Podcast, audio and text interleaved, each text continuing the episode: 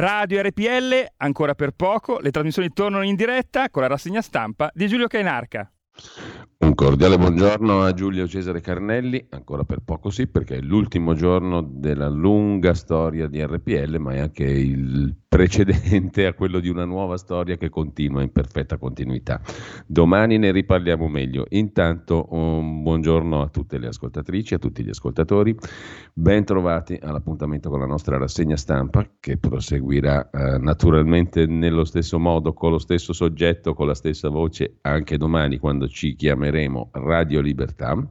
Ci ribattezziamo, rinasciamo, ci rilanciamo, c'è un progetto editoriale del quale avremo ampio modo di parlare, non cambia nulla perché si è abbonato in questi giorni, settimane, mesi e anni, assolutamente nulla, anzi vi invito a farlo sempre di più per rilanciare un progetto ancora più ampio di quanto non sia stato in questi lunghi e brevissimi 25 anni. Detto questo, poi la chiacchierata con tutti quelli che vorranno dire la loro, cioè voi ascoltatrici e ascoltatori, la faremo e avremo modo di farla nei giorni successivi, prossimi e futuri, che saranno tanti, belli, pieni, ricchi e per quanto concerne questa radio credo sempre più stimolanti. Questo è il nostro obiettivo numero uno.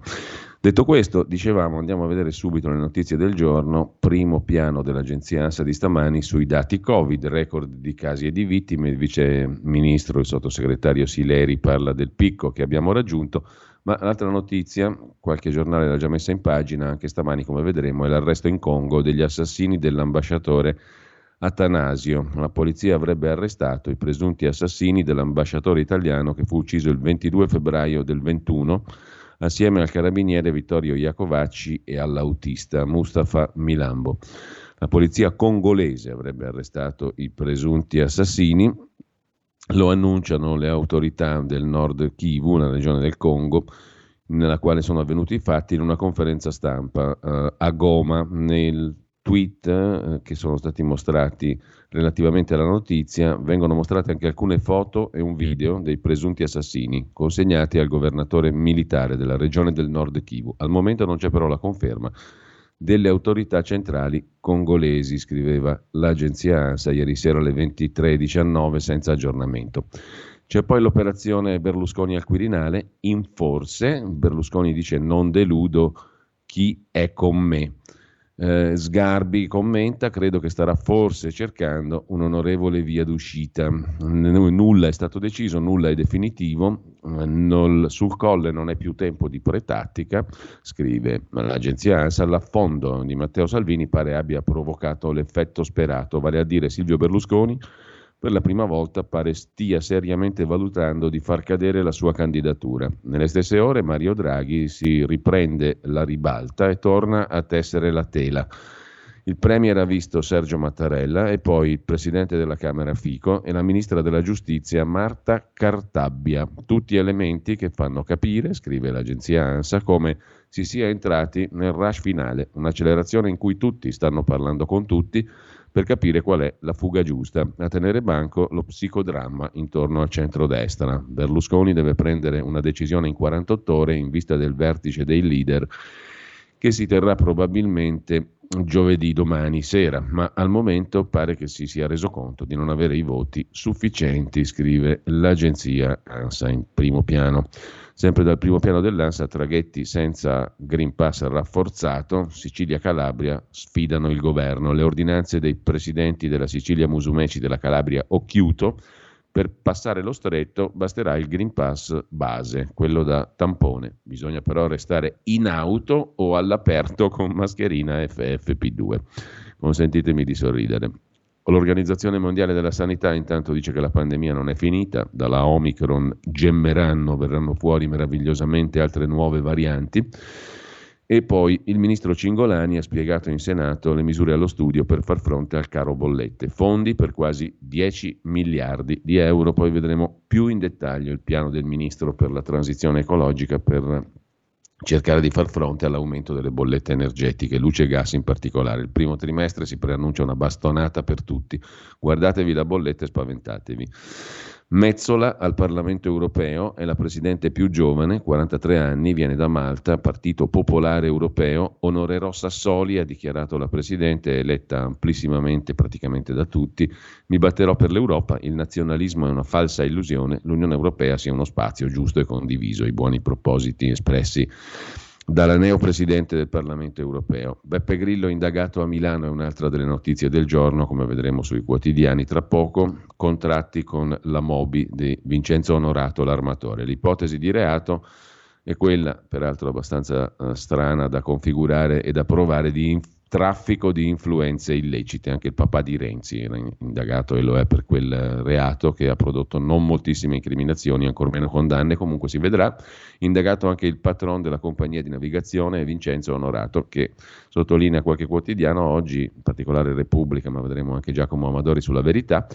Uh, Vincenzo Onorato ha pagato tutti i partiti, da Fratelli d'Italia al PD a Italia Viva di Renzi, non risulta che abbia pagato la Lega. In ogni caso li ha pagati tutti tranne la Lega, compreso Beppe Grillo. Perquisizioni negli uffici della Beppe Grillo SRL nella Casa Legge Associati. Che poi i pagamenti siano illeciti, naturalmente è tutto da dimostrare nel caso dei partiti citati. Sempre dalla prima pagina poi dell'agenzia ANSA, donna trovata morta in casa a Roma, indaga la polizia. Quartiere San Paolo, corpo senza vita di una donna 41enne trovato in un appartamento. Con questo lasciamo l'agenzia ANSA, uno sguardo rapido come sempre lo diamo anche alla DN Kronos, apertura con la quarta dose del vaccino Covid e mh, il freno posto alla quarta dose dall'Agenzia Europea del Farmaco, l'EMA che dice stop, perlomeno frena, e poi l'arresto dei killer dell'ambasciatore Atanasio in Congo, ma anche gli effetti collaterali segnalati dopo il placebo per il vaccino Covid. Il peso dell'effetto nocebo è stato illustrato dai ricercatori. Sassoli, post di odio Novax, denunciato l'autore, era già stato denunciato per inosservanza delle misure sanitarie in materia di Covid. L'indagato è risultato amministratore di un canale Telegram con più di 30.000 iscritti, indagato per i post contro Sassoli per il discorso del vaccino, eccetera, eccetera, morto per il vaccino e via dicendo.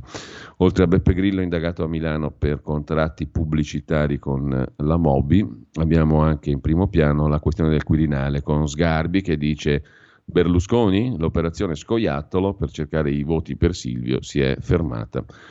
Con questo lasciamo anche le due principali agenzie di stampa, andiamo subito a vedere le prime pagine dei quotidiani di oggi. Come sempre partiamo dal Corriere della Sera a mo' di vetrina.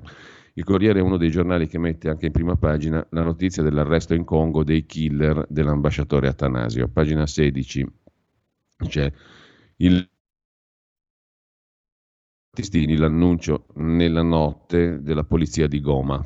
Fermati sei sospettati, un anno fa uccisero l'ambasciatore, il carabiniere di scorta e l'autista. Sono i colpevoli dell'uccisione dell'ambasciatore italiano, volevano rapirlo e chiedere un milione di dollari di riscatto.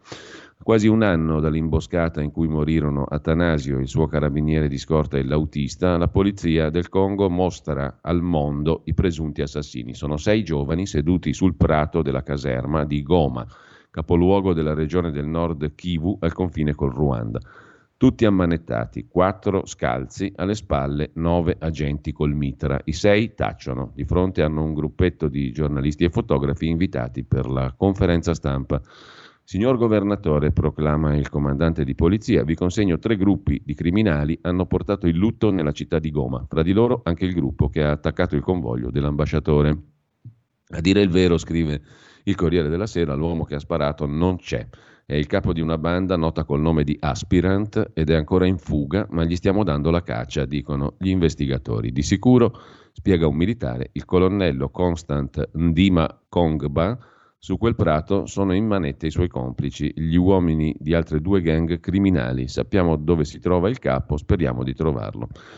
Staremo a vedere se questa è la verità. Mentre mh, mm, venendo, tornando alla prima pagina del Corriere della Sera, la notizia d'apertura è l'indagine su Beppe Grillo, shock nel movimento 5 Stelle, il sommario in prima pagina del cronista giudiziario del Corriere della Sera Luigi Ferrarella. È shock nel Movimento 5 Stelle, il leader Grillo Beppe Grillo risulta indagato dalla Procura di Milano per traffico di influenze illecite in relazione ad alcuni contratti pubblicitari sottoscritti dalla compagnia di navigazione Mobi. L'accordo con la beppegrillo.it prevedeva un compenso di 120.000 euro all'anno per due anni.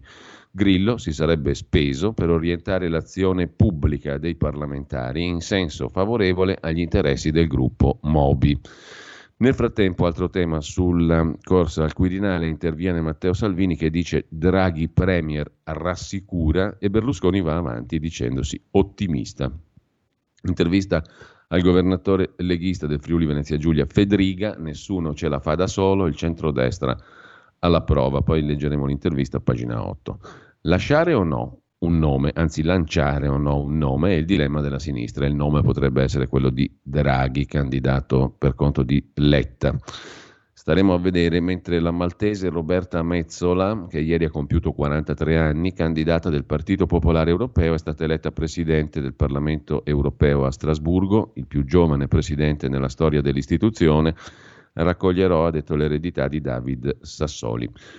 Primo piano sul Corriere della Sera la storia di un nano, Gianluca Cofone, 28 anni, ho sofferto di nanismo, mi ha salvato l'autoironia, diventato attore e si racconta al Corriere della Sera i pregiudizi, l'amore, la svolta da attore, giusto appunto. La Gran Bretagna invece va verso la fine della pandemia, della pandemia da coronavirus, lo sostiene l'Organizzazione Mondiale della Sanità, alla luce del crollo dei contagi in Gran Bretagna. È la luce in fondo al tunnel, dicono all'agenzia dell'ONU. In Italia ieri quasi 230.000 positivi, 434 vittime, 72 morti riconteggiati in Sicilia. Commento di Dario Di Vico, il consenso per i vaccini non intacca il populismo. Come Omicron ha sostituito Delta e l'ha cannibalizzata, Così si può dire che l'ideologia Novax abbia fatto altrettanto col populismo italiano che avevamo conosciuto lungo la seconda parte degli anni 10, scrive Dario Di Vico in prima pagina sul Corriere della Sera. Il pezzo poi prosegue a pagina 24 con un paragone appunto tra Omicron che ha cannibalizzato la variante Delta e i Novax che hanno cannibalizzato il populismo. L'ampio consenso per i vaccini non intacca il populismo. Il successo della campagna vaccinale non ha mutato le opinioni degli italiani su elite, potere economico e immigrazione, cioè ci sono ancora quelli che non vogliono uniformarsi al pensiero unico. I Novax hanno sempre difeso il proprio spazio identitario e di scelta piuttosto che puntare sul peso politico. Sempre dal Corriere della Sera, poi, altro commento da segnalare, quello di Danilo Taino, l'editoriale vero e proprio del Corriere di oggi, sulla questione dell'inflazione. L'ultima volta che l'inflazione italiana è stata attorno al 4% era il 96%, solo che all'epoca il tasso di interesse ufficiale era del 7,5%. Lo scorso dicembre siamo al 3,9% di inflazione in Italia, insomma come nel 96, soltanto che il tasso di interesse dichiarato dalla Banca Centrale Europea è tra lo 0,5 e lo 0,25%. Eh, cosa è cambiato? L'inflazione non fa più paura, a Francoforte i banchieri centrali sanno qualcosa che noi non sappiamo, l'economia funziona in modo diverso rispetto a 25 anni fa, come fanno a coesistere inflazione e tassi di interesse bassi? Che un'inflazione fuori controllo sia un problema è vero. Innanzitutto aumenta i costi per le famiglie e per le imprese. Crescono quindi le domande di miglioramenti dei salari, dei redditi. Negli Stati Uniti, dove l'inflazione è al 7%, è il record dal 1982, e la disoccupazione è molto bassa, sono già evidenti le tensioni nel mercato del lavoro. Se cresce l'inflazione ho bisogno di più soldi in tasca. Quindi chiedo aumenti di salari. Ciò crea un circolo vizioso, una rincorsa di aumenti che rende stabile anche l'inflazione che era nata come momentanea. E poi l'inflazione, scrive ancora Danilo Taino sul Corriere della Sera, l'inflazione tende a sfavorire i creditori a vantaggio dei debitori, con il risultato di disincentivare i prestiti fino a quando non sia ristabilito un equilibrio tra aumento dei prezzi e e tassi di interesse, scrive ancora Taino in prima pagina sul Corriere della Sera, l'inflazione e i timori sui prezzi in salita. Negli anni scorsi, dal 2012, le politiche delle banche centrali hanno combattuto il rischio opposto all'inflazione, cioè la deflazione, ovvero il calo dei valori. Ora, di fronte alla crescita dell'inflazione, Le banche centrali, le politiche monetarie, devono svoltare di 180 gradi. Risultato il rialzo dei tassi di interesse, prevedibile, rallenterà la ripresa economica e potrebbe sgonfiare borse, titoli finanziari, mercato immobiliare, con una difficoltà. Non tutti sono d'accordo nell'individuare l'origine della spinta inflazionistica che è in corso nelle economie avanzate. Di certo dipende dai colli di bottiglia che si sono creati nelle catene di fornitura a causa dei lockdown dei due anni passati, dipende dalle tensioni geopolitiche, ma c'è chi aggiunge anche alle cause le conseguenze delle scelte dei governi sulla transizione energetica, che hanno l'effetto di aver abbassato gli investimenti nell'estrazione di idrocarburi, gas e petrolio e quindi di averne ridotto l'offerta. Molti altri ritengono che l'origine stia nell'enorme massa di denaro creata dagli stimoli fiscali e monetari effettuati da governi e banche centrali prima e durante la pandemia. Mentre la Banca Centrale Americana, la Fed e la Bank of England hanno già chiarito che nel 2022 aumenteranno i tassi, la Banca Centrale Europea si sta mostrando molto più restia a cambiare politica. Lo stimolo monetario rimane cospicuo, ufficialmente perché ritiene l'attuale aumento dei prezzi temporaneo. Qui l'istituzione guidata da Christine Lagarde si prende un rischio, osserva Taino. Sui mercati la convinzione è che la Banca Centrale Europea non sia aggressiva nel ridurre lo stimolo e ad alzare i tassi perché ci sono paesi che hanno debiti pubblici molto alti, oltre all'Italia al 155% del PIL, Grecia al 206%, c'è anche la Spagna, 122% di debito sul PIL, Francia 115%, Portogallo 127%.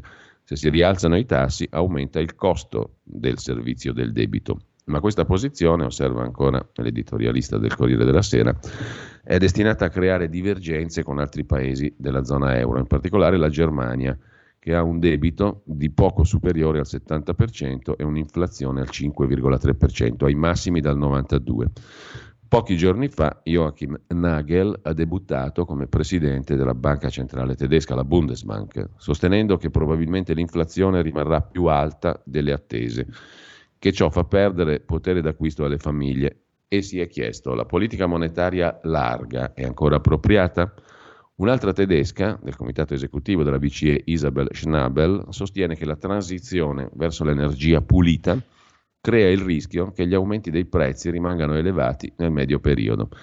Il governo tedesco potrebbe avere idee diverse dai banchieri centrali tedeschi, ma nella Banca Centrale Europea il confronto sulle aspettative di inflazione sul costo del denaro sarà acceso nei prossimi mesi e potrebbe creare incertezze in paesi con debito pubblico elevato. Difficilmente vedremo tassi di interesse del 19% come nell'81 in Italia, ma oggi, conclude Taino, con il debito pubblico così alto, con mercati finanziari aperti, ogni battito d'ali può creare terremoti. Mi sembrerà una discussione di economia, ma in realtà è economia spicciola perché inflazione, debito e come fare e tassi di interesse sono cose che si riflettono pesantissimamente nelle tasche di tutti noi, quindi molta attenzione su questi temi. Intanto, tornando alla prima pagina del Corriere della Sera, chiudiamo con il caffè di Massimo Gramellini, intitolato oggi Doctor No House. Come la mettiamo? scrive Gramellini con il dottor Gerardo Torre. Ha curato 3.000 malati di Covid a domicilio senza perderne neanche uno, ma rischia di essere sospeso dall'ordine dei medici perché non ha rispettato il protocollo ufficiale, il famoso tachipirina e vigile attesa del ministro Speranza. Da decenni questo medico attraversa la provincia di Salerno con un camper attrezzato ad ambulatorio. I compaesani lo chiamano Doctor No House, che non ha casa, insomma, è in giro col suo camper a curare. Durante la pandemia non si è rassegnato alla vigile attesa e ha aggredito la malattia ai primi sintomi, senza aspettare che arrivasse a devastare i polmoni e a intasare gli ospedali. I guariti lo paragonano a un santo, scrive. Gramellini. I Novax cercano di guadagnarlo alla causa, facendone un perseguitato, benché lui sia favorevole ai vaccini, pur con qualche distinguo che in questo clima di divisioni radicali lo rende sospetto ai cultori dell'ortodossia. In realtà, commenta Gramellini, il dottor Torre è solo un medico che privilegia l'aspetto umano, una testa dispari che ama steccare sul coro e questo basta a renderlo istintivamente simpatico. Sarebbe un grave errore consegnarlo ai, agli antivaccinisti, i quali intendono trasformarlo nel simbolo di qualcosa che non è. Lui si è semplicemente ribellato a un'imposizione che non condivideva e i fatti gli hanno dato ragione. La sua storia, letta in controluce, ci ricorda quanto possa essere ancora utile la medicina territoriale e come si sia sbagliato a ridimensionarla per ragioni di bilancio e calcoli di bottega, scrive Massimo Gramellini. Ben detto, bene, bravo, bis. Lasciamo il Corriere della Sera, andiamo rapidamente a vedere le altre prime pagine.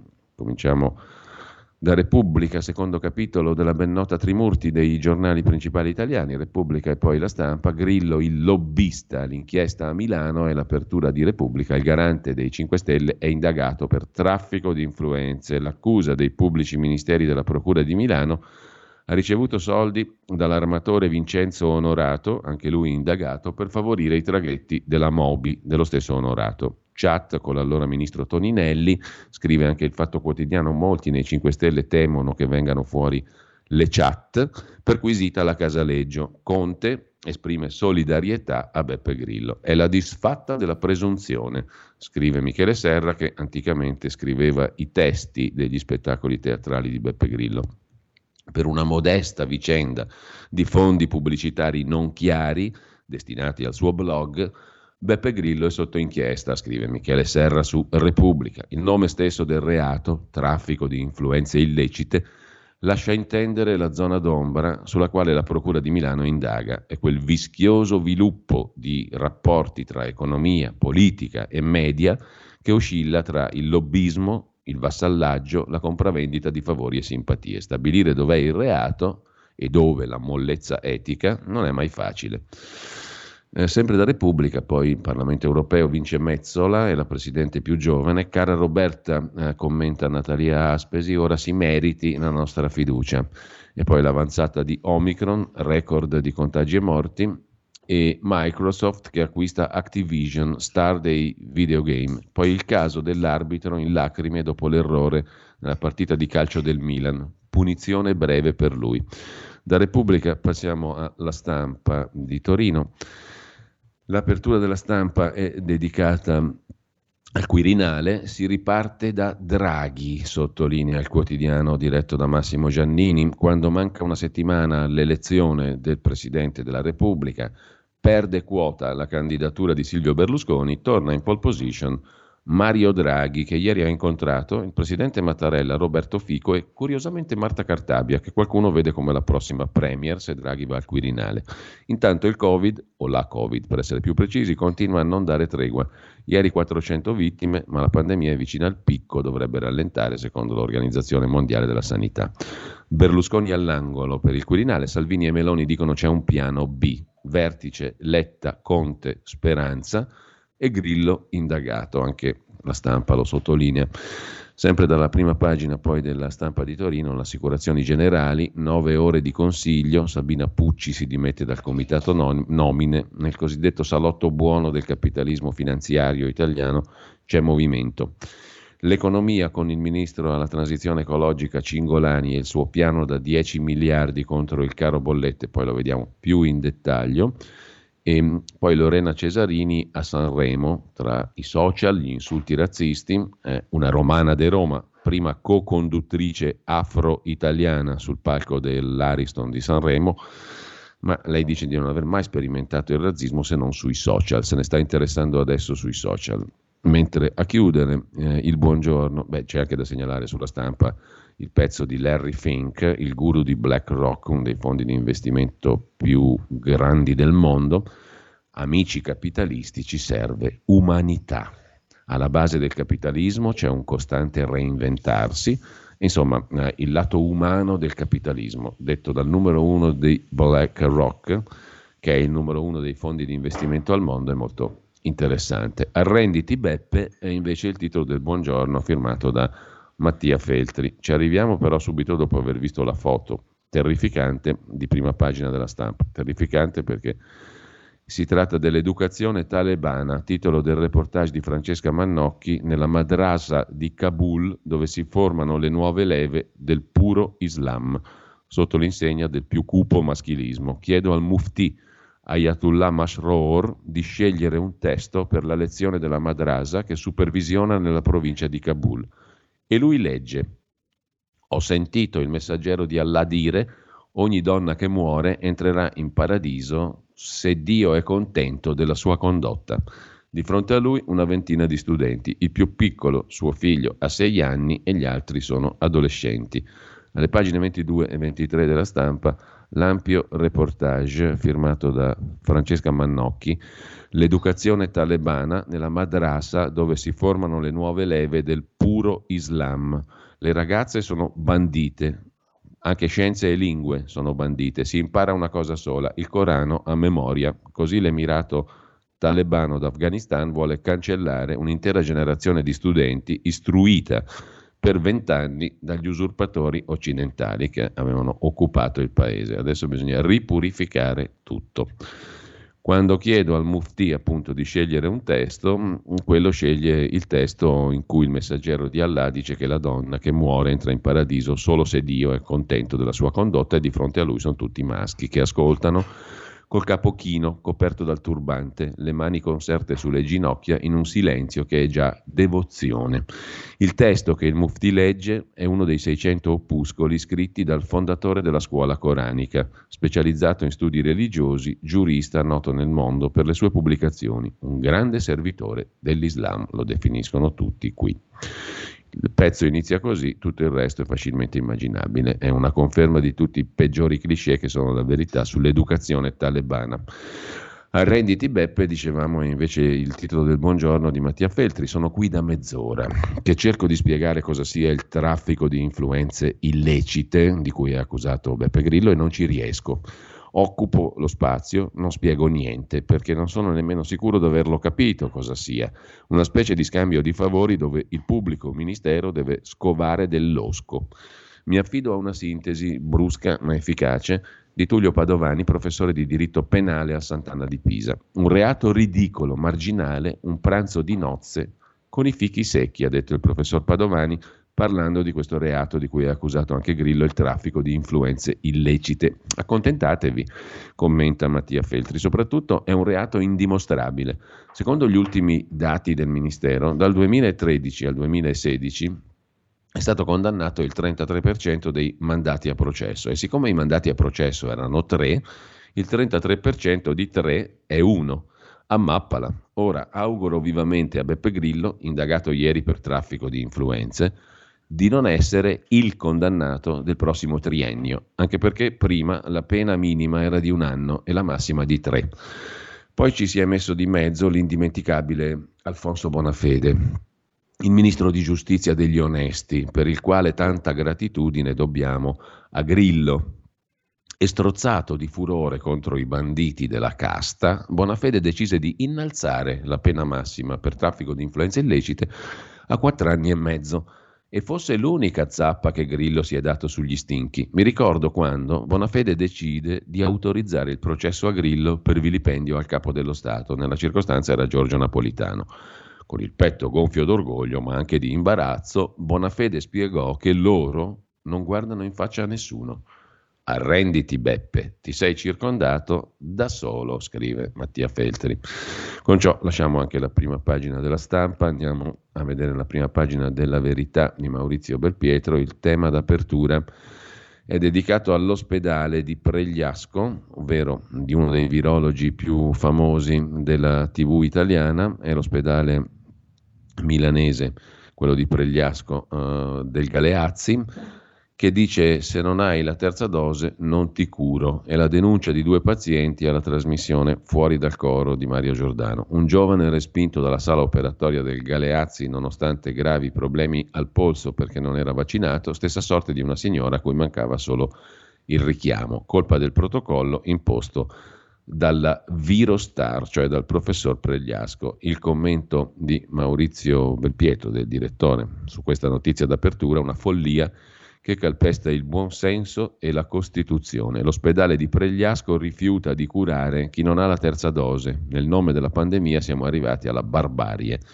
Fuori dal coro ha scoperto che al Galeazzi di Milano respingono gente in lista d'attesa da mesi per gli interventi se non si può provare di aver fatto la terza dose del vaccino. Ordine della Virostar Pregliasco, pagata con le tasse anche di quei pazienti.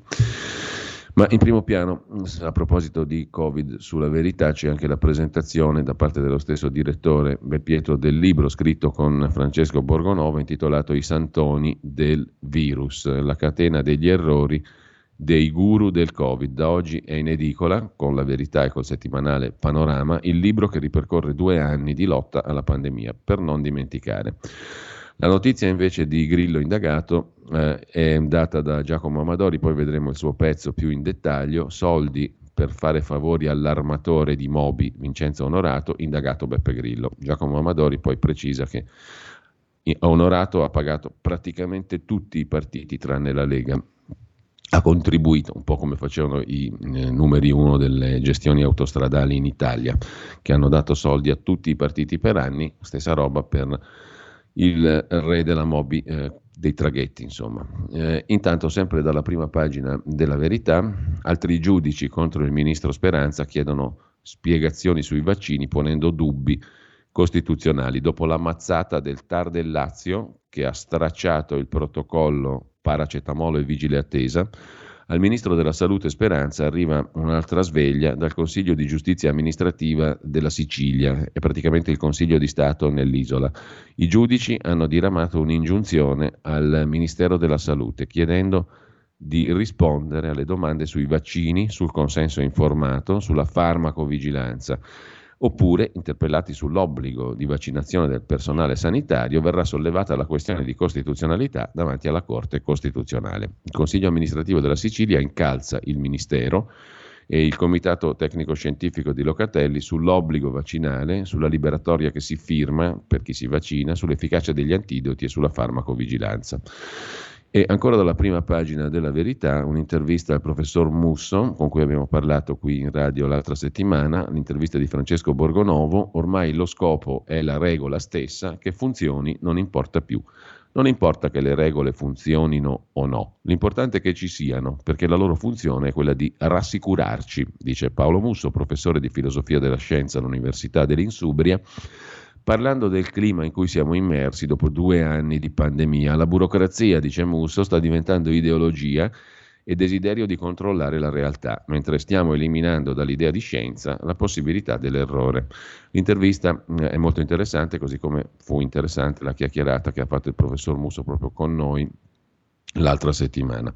Intanto dopo i ristoranti, scrive ancora la verità, mettono al tappeto i negozi, saranno pochissimi gli esercizi dove si potrà entrare senza Green Pass e così altri settori andranno a far compagnia a locali e alberghi in ginocchio per le decisioni del governo e i risarcimenti non arrivano. C'è poi un reportage su Milano, su Panorama in edicola, ma se ne occupa anche la verità, nel degrado della ex capitale morale. La narrazione idilliaca del sindaco Sala non contempla il disagio e il degrado sociale, ma basta una passeggiata per Milano per ritrovarsi in ghetti islamici o in alcove a cielo aperto.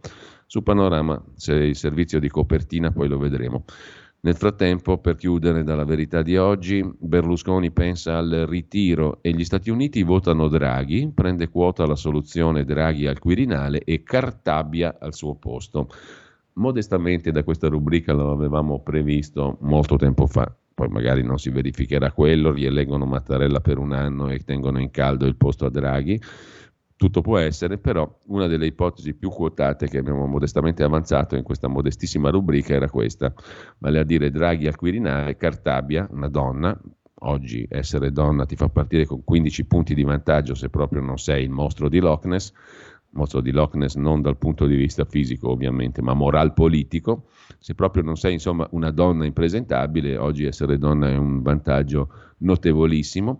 In più Cartabia viene da Comunione e Liberazione, piace quindi tendenzialmente un po' a certa destra, è amatissima da Napolitano, piace dunque al PD e alla sinistra, piace a tutti, piace un po' anche ai 5 Stelle, insomma è inattaccabile.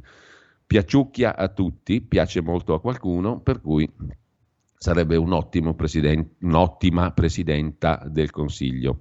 Manca poco alla data del 24, primo voto per la presidenza della Repubblica, e le forze politiche entrano in fibrillazione, scrive Carlo Tarallo sulla verità. Mario Draghi al Quirinale, Marta Cartabia a Palazzo Chigi è lo schema che pare prendere corpo. Intanto Sgarbi parla di un Berlusconi sconfortato e dagli Stati Uniti arriva un appoggio, come si dice, endorsement pro Draghi. Si chiude con la riflessione di Marcello Veneziani in prima pagina sulla verità. Stabiliamo un quorum anche per le elezioni al Parlamento. Ormai votano soltanto pochi intimi. A Roma ha votato l'11% per eleggere un deputato in centro a Roma. La decisione di non votare è il verdetto di condanna per una democrazia malata. Alle suppletive di Roma si è espresso l'11% degli aventi diritto. Sotto un certo limite c'è un vizio di legittimazione popolare, sarebbe più giusto lasciare il seggio vuoto, vacante, scrive Veneziani. Anche l'astensione, quando si astiene il 90% degli elettori, è un giudizio politico. Il cittadino rinuncia alla sovranità. La grande disaffezione alle urne finisce per premiare il sistema di potere vigente, scrive Veneziani che eh, lasciamo, così come lasciamo la testata della verità, per andare a dare un'occhiata alle altre prime pagine, cominciando dal Fatto Quotidiano di Marco Travaglio apertura dedicata a Draghi che consulta. Mi ha cercato nessuno? Tutti lo vogliono a Palazzo Chigi, tranne lui che vuole andare al Quirinale. È l'autocandidato, lo definisce il fatto. Vede Mattarella, vede Fico, vede anche Cartabia. Questa è la cosa curiosa, perché Mattarella, ok, Presidente della Repubblica, Fico, Presidente della Camera, ma perché Draghi ha visto Cartabia, Ministro della Giustizia? perché lei è la prossima Premier? Si vedrà. Intanto eh, Draghi discute di sostituto a lui, alla Presidenza del Consiglio, e regole di voto, ma i partiti dicono non vada sul colle, poi naturalmente saranno tutti pronti a votarlo, come accadrà probabilmente. L'altro argomento, 434 morti, 57 più di un anno fa, nonostante i vaccini e l'OMS dice che la pandemia non è finita. Morti record ieri, anche se la Sicilia ne ha contabilizzati 70 riferiti ai giorni scorsi. E poi l'Organizzazione Mondiale della Sanità che dice pandemia non finita tranne che in Inghilterra, dove forse si vede la luce in fondo al tunnel, ha detto sempre l'OMS. In taglio alto la frase sopra la testata ci porta in Sardegna, dopo il dramma di Alessia, altro caso di mala sanità, denunzia il fatto quotidiano, al pronto soccorso di Oristano muoiono di Covid in quattro, aspettando un letto in terapia intensiva. Solinas, il presidente, dov'è? Mentre Grillo è indagato, trafficò influenze, e poi negli ultimi 12 anni 1200 giornalisti prepensionati con il contributo di tutti noi dello Stato, 300 milioni di euro. Lo racconta, pagina 14, Fabio Pavesi, il regalo di Stato, 300 milioni in 12 anni per prepensionare 1200 giornalisti.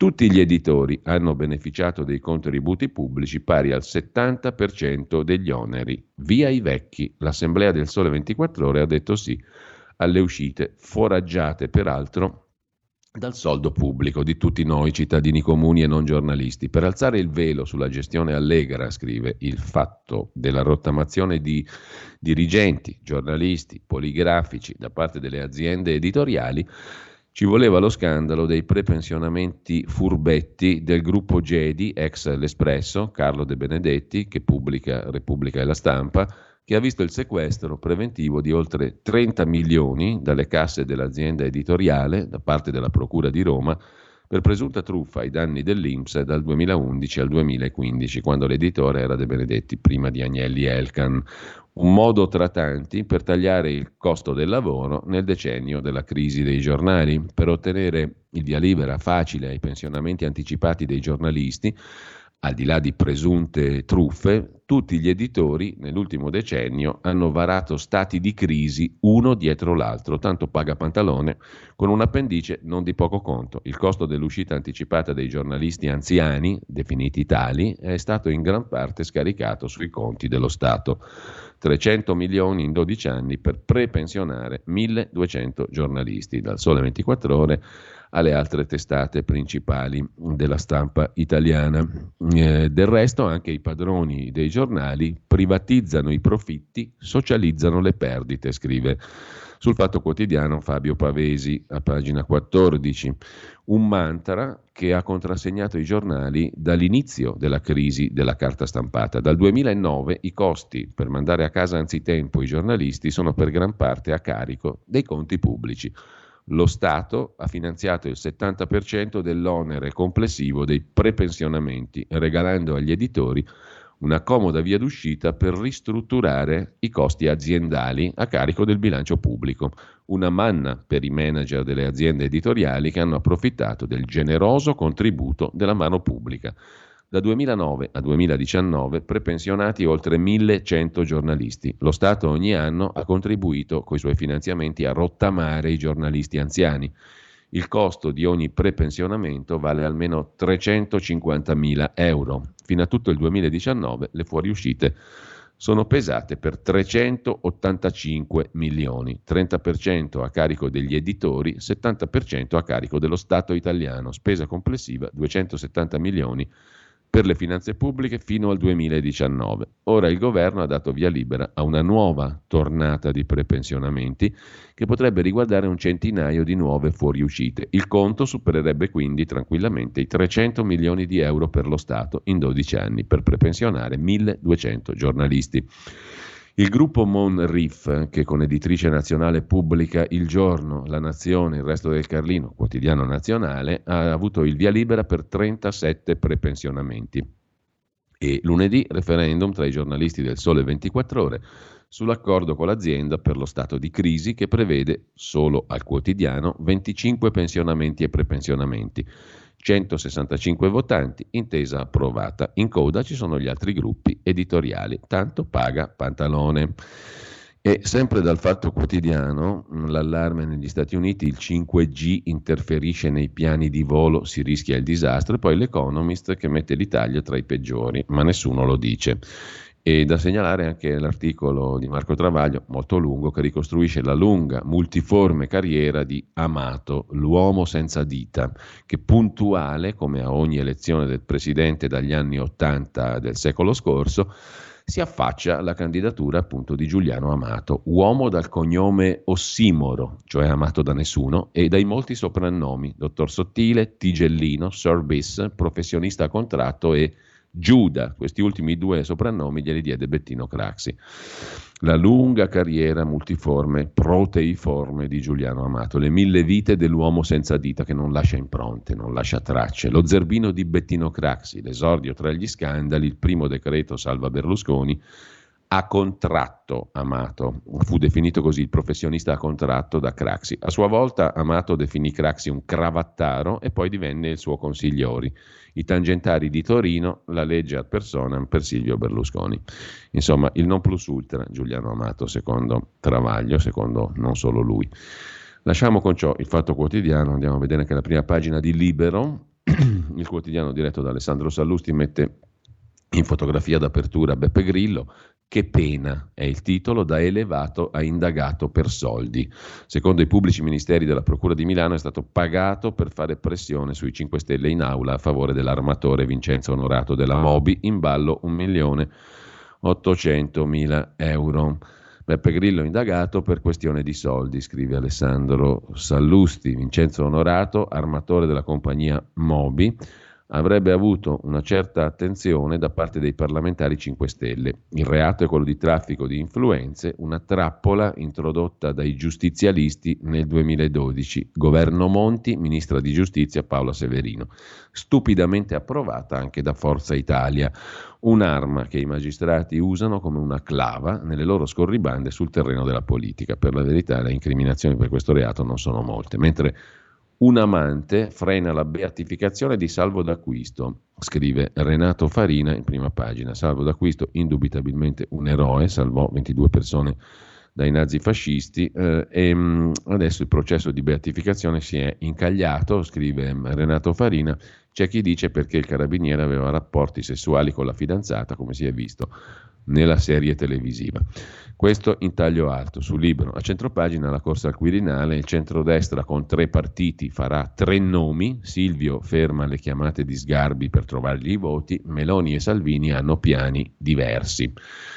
E sempre in primo piano i sovranisti tornano in partita in Europa, decisivi per il dopo Sassoli, commenta il filosofo Corrado Ocone in prima pagina e a pagina 6 su Libero, eh, dando un'occhiata alla nuova Presidente del Parlamento europeo, la maltese Roberta Mezzola. La svolta dell'Unione Europea mette all'angolo il PD, osserva Ocone. Addio alla coalizione Ursula. Letta governa con Lega e Fratelli d'Italia a Strasburgo, dunque non può mettere veti su un loro capo dello Stato in Italia. Aver fatto convergere i voti su Roberta Mezzola, la deputata popolare maltese, eletta ieri presidente del Parlamento europeo, è stata per la Lega e per Fratelli d'Italia col gruppo dei conservatori una scelta saggia e politicamente vincente. È il rientro in gioco dei sovranisti, ma è certamente anche il viatico alla maturazione di altri equilibri in Europa.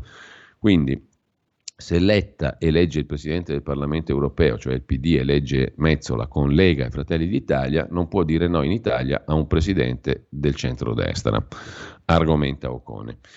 E ancora dalla prima pagina di Libero, anche la RAI vuole alzare la bolletta, il canone televisivo sarà più caro, come vuole l'amministratore delegato Fuortes. Con ciò lasciamo anche la prima pagina di Libero e andiamo a vedere il tempo di Franco Bechis, il quotidiano romano, che mette in apertura la foto del ministro dell'istruzione Bianchi.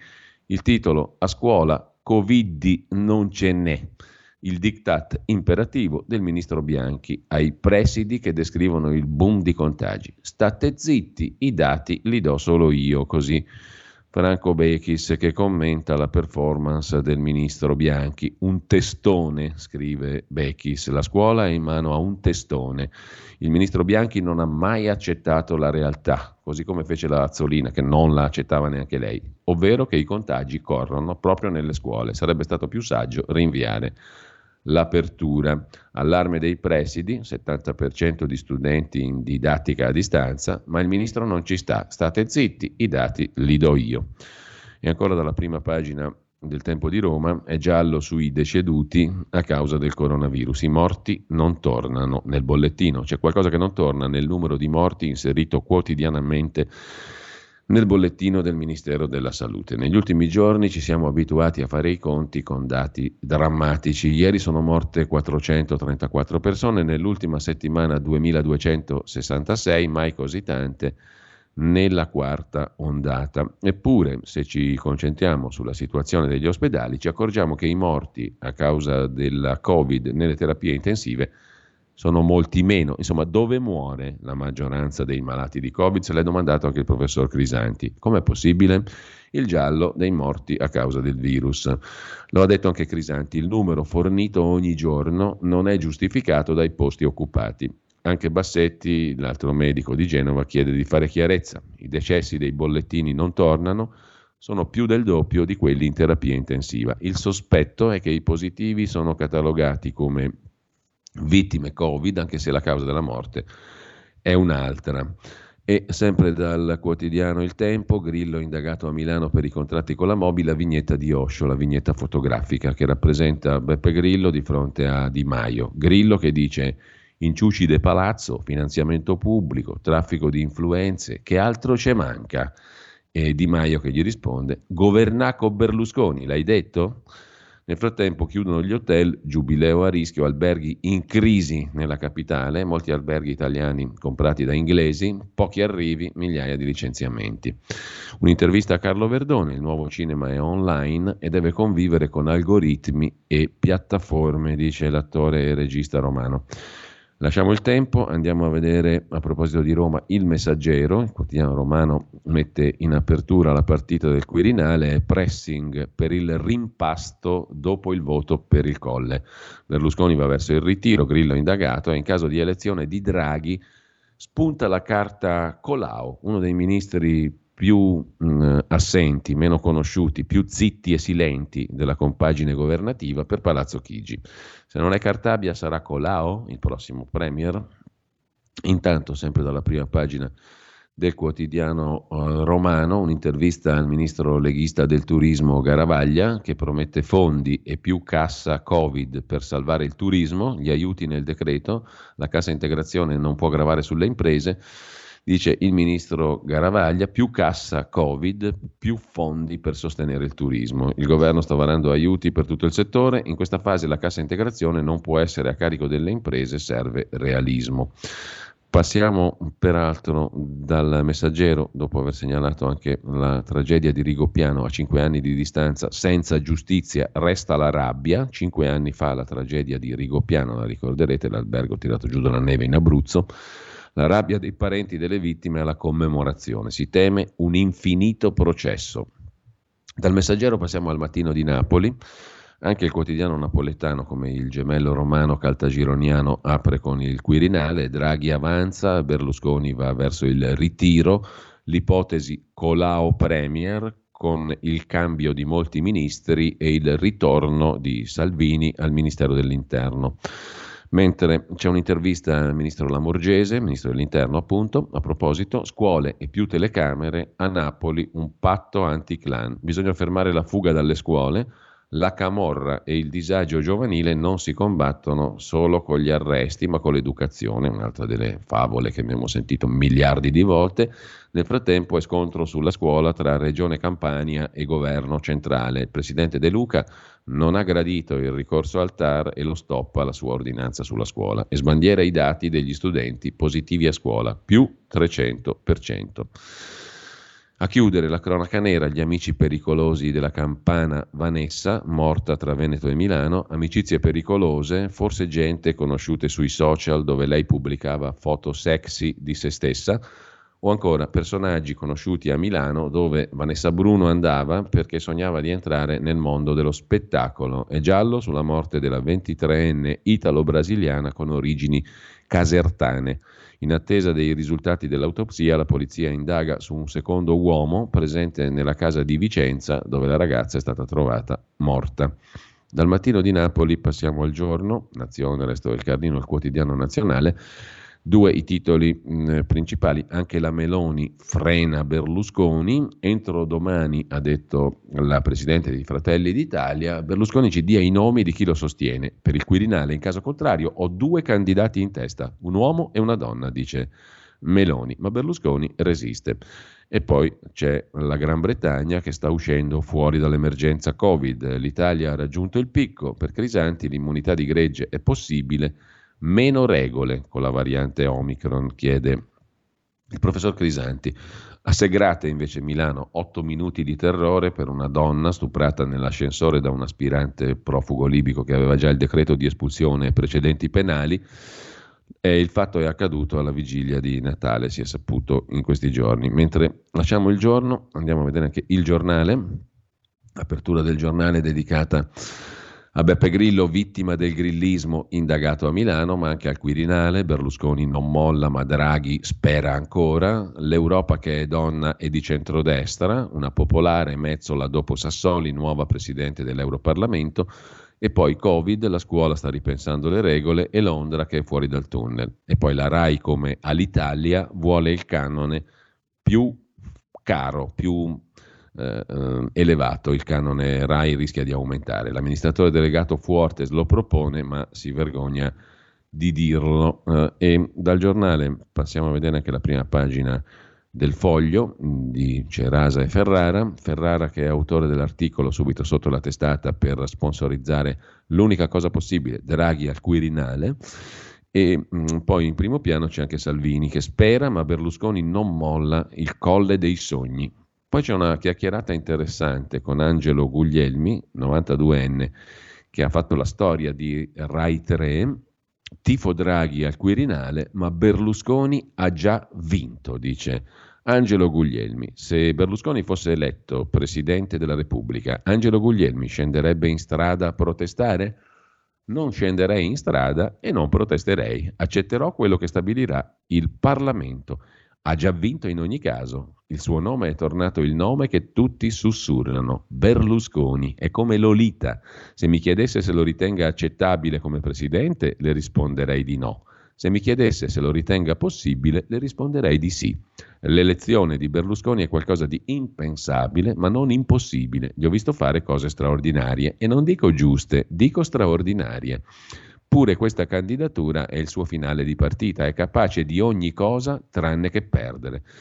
Nella sua casa ai Parioli, a 92 anni, Angelo Guglielmi, l'amico di Umberto Eco, il direttore di Rai 3, il critico, lo scrittore, afferra l'ultimo libro dal titolo Un lungo viaggio e lo apre a pagina 80. Sono le pagine che chiama Quelle del mio processo. Fui indagato, ricorda Angelo Guglielmi, per concorso esterno in berlusconismo ero accusato dagli intellettuali di sinistra. Ritenevano che io avessi favorito la vittoria di Berlusconi nel 94. Mi accusavano Giovanni Raboni, Corrado Augias, Enzo Siciliano. Sostenevano che la Rai 3 che dirigevo, quella del sorriso, fosse stata speculare a Berlusconi, tanto da avere pervertito la verità. Parlavano di crimini. E la sinistra di quale crimine si sta ammacchiando? Forse, dice Guglielmi, è meglio dire quali errori sta commettendo. La sinistra è costretta ad aspettare. Ma cosa aspetta a dire che esiste una sola figura in grado di unire? Mario Draghi. Il dolore di perdere il miglior premier verrebbe bilanciato dal privilegio di averlo altri sette anni al servizio delle istituzioni, dice Angelo Guglielmi. Insomma, cosa aspetta il PD a candidare ufficialmente Mario Draghi? Così Angelo Guglielmi, che ricorda che anche lui fu sottoposto a processo dagli intellettuali di sinistra nel 94 per la sua direzione su Rai 3 troppo berlusconiana, lo accusavano loro.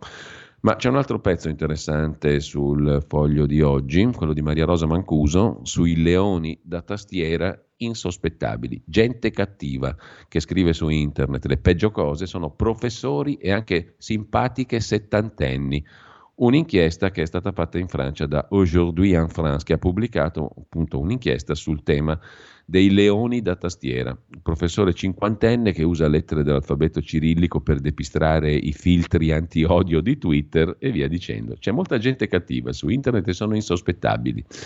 Nel frattempo Londra alza la testa, ponte aereo della Gran Bretagna per rifornire l'Ucraina di missili anticarro, un messaggio contro Putin, e Berlino che fa la morta. Chi comanda in Germania in politica estera? Annalena Baerbock, ministro degli esteri, partito dei Verdi, è andata a Mosca a incontrare il ministro degli esteri russo Lavrov per dirgli cosa pensa della minaccia all'Ucraina, del gasdotto Nord Stream 2 e della repressione contro gli oppositori politici in Russia.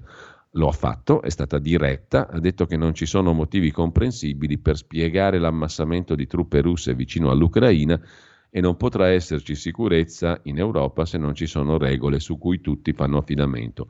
Con Lavrov a fianco non ha nascosto che il prezzo economico che la Russia pagherebbe in caso di attacco all'Ucraina è molto alto. Il ministro degli esteri russo si è mostrato conciliante. E poi altro tema. Te lo ricordi il MES, titola il foglio in prima pagina, la ratifica obbligata della riforma più odiata dalla Lega è un cruccio per il 2022 di Salvini. Daniele Franco dice che quello ricevuto dall'Europa è un memento della serie Ti ricordi del MES, il meccanismo europeo di stabilità? Pietra dello scandalo, parola magica che accende zuffe. Il meccanismo europeo di stabilità è ancora lì, sospeso a mezz'aria. Il richiamo dell'Eurogruppo vale anche per chi, su tutti i Salvini, in queste ore si interroga sul governo che verrà dopo la risoluzione del rebus quirinalizio. Il MES è ancora lì.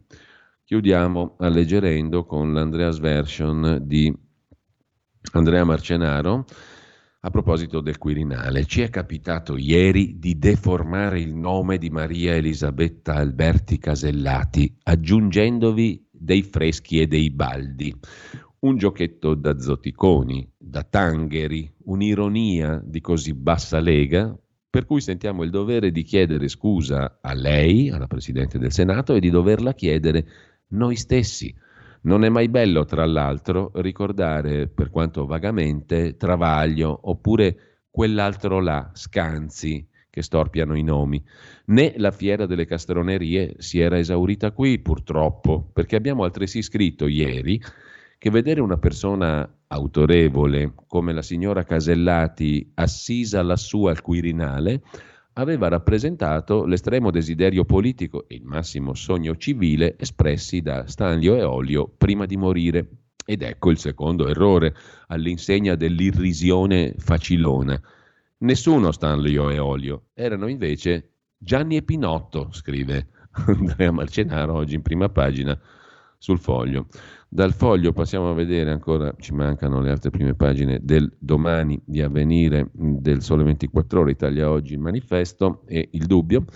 Eh, il dubbio. Eh, e, mm, il riformista, comunque, il domani di Carlo De Benedetti apre con Berlusconi che non ha i voti, ma insiste e tutti gli alleati lo spingono al ritiro. Perfino Sgarbi ammette che Berlusconi non può farcela. Lui, però, non ha ancora deciso di arrendersi e di limitarsi a fare il regista dell'elezione. Salvini lavora alle alternative, scrive domani. E poi Draghi al Quirinale converrebbe a tutti, converrebbe a Salvini che può prenotare il posto a Palazzo Chigi, a Berlusconi che così non scompare, a Giorgia Meloni che finisce di essere impresentabile, a Enrico Letta, la vittoria di chi ci ha sempre creduto, a Giuseppe Conte si legittimerebbe come leader dei 5 Stelle, a Renzi che sopravvive e rimane centrale. Draghi al Quirinale conviene a tutti i leader, scrive il domani. Ci fermiamo e ritorniamo tra pochissimo. Stai ascoltando RPL. La tua voce libera, senza filtri né censura. La tua radio. Il meteo.it presenta le previsioni del giorno. Prosegue il dominio quasi indisturbato esercitato dall'alta pressione sul nostro paese, a garanzia di un tempo asciutto e in prevalenza soleggiato ovunque. Nella prima parte della giornata tutto sole da nord a sud, salvo per riduzione della visibilità su una pianura padano-veneta, possibili presenza di nubi basse inoltre sulle coste adriatiche settentrionali e su parte della Sardegna, sempre senza precipitazioni associate. Nel pomeriggio nubi in aumento anche sulla Liguria e sulle coste tirreniche centro-settentrionali, per il resto poche saranno le variazioni. Le previsioni di ilmeteo.it tornano più tardi. Una buona giornata da Stefano Ghetti. Avete ascoltato le previsioni del giorno.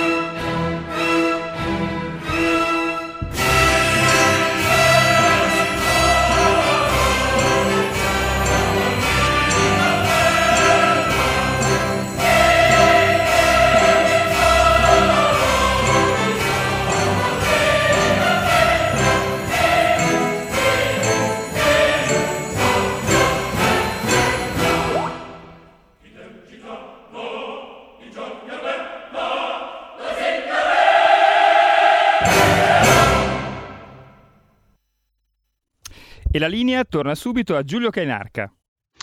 Eccoci qua di nuovo e eh, dovrebbe essere già in collegamento con noi per la consueta piccola finestra sulla mattinata di RPL, la tarda mattinata in questo caso, Carola Rossi con il suo talk dalle ore 12 alle ore 13. Buongiorno Carola, ultimo sì, giorno buongiorno. anche per te di RPL, da domani si cambia. Buongiorno Giulia, buongiorno. buongiorno anche a tutti gli ascoltatori, so che da domani grandi novità, quindi insomma mi godo l'ultima puntata di Talk su Radio RPL. Mm, sì, da domani allora, è Radio Libertà, quindi Radio si cambia Libertà, nome, ma esatto. la sostanza rimane invariata, diciamo, nella sua larga parte. Siamo Abbiamo usato noi. questa formula comunista di un tempo, il rinnovamento nella continuità. Di comunista vogliamo Mm. aver poco, così come di tutti gli integralismi, al contrario ci piace la libertà, in tutte le sue forme. Esatto. E anche questa Dare rubrica è stato un piccolo passo in questa direzione. Quindi ti do subito la parola perché oggi c'è un gradito ritorno, vedo mh, dal post Eh, che eh. compare sulla nostra pagina Facebook nella tuo talk. Ci dici tutto tu.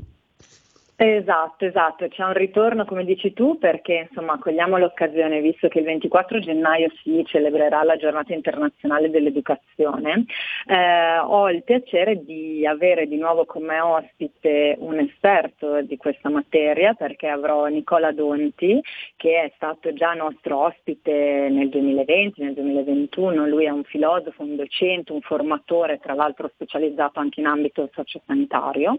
E, e insieme a lui vedremo un po' che cosa è successo in questi due anni nel mondo dell'educazione e della formazione, perché durante uno dei nostri primi appuntamenti con lui era appena iniziata la cosiddetta didattica a distanza o anche a livello aziendale si era iniziato a lavorare da remoto. E, e sono stati fatti tanti passi ovviamente in questi due anni. Tra l'altro è anche notizia di questi giorni invece proprio a livello educativo è stata diciamo, eh, approvata la proposta di legge sull'introduzione delle cosiddette life skills e vedremo anche di capire che cosa si racchiude dietro questo termine inglese e come eh, andrà insomma a impattare questo sui programmi educativi dei, dei giovani, dei bambini del futuro. Perché ovviamente il fatto di andare a inserire delle materie che non sono propriamente accademiche ma sono diciamo un po' legate a quello che poteva essere un po' il vecchio senso dell'educazione civica, poi ovviamente molto di più di questo, ma in pochi secondi non posso esaurire l'argomento. Quindi con il nostro ospite oggi vedremo proprio come sta cambiando e quali possono essere le, eh, le ripercussioni positive, ovviamente diciamo che un po' il, eh, il nostro obiettivo è quello di, di, questi cambiamenti in atto.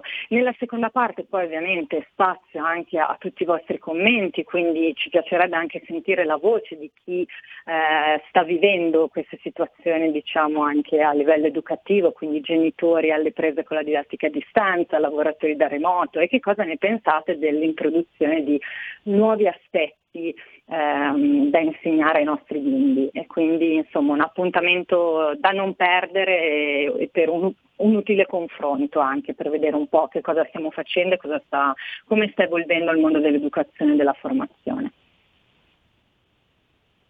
Bene, grazie mille Carola. Allora ci risentiamo alle ore 12 come al solito con il tuo talk. Buona mattina e davvero grazie a Carola Rossi. A più tardi.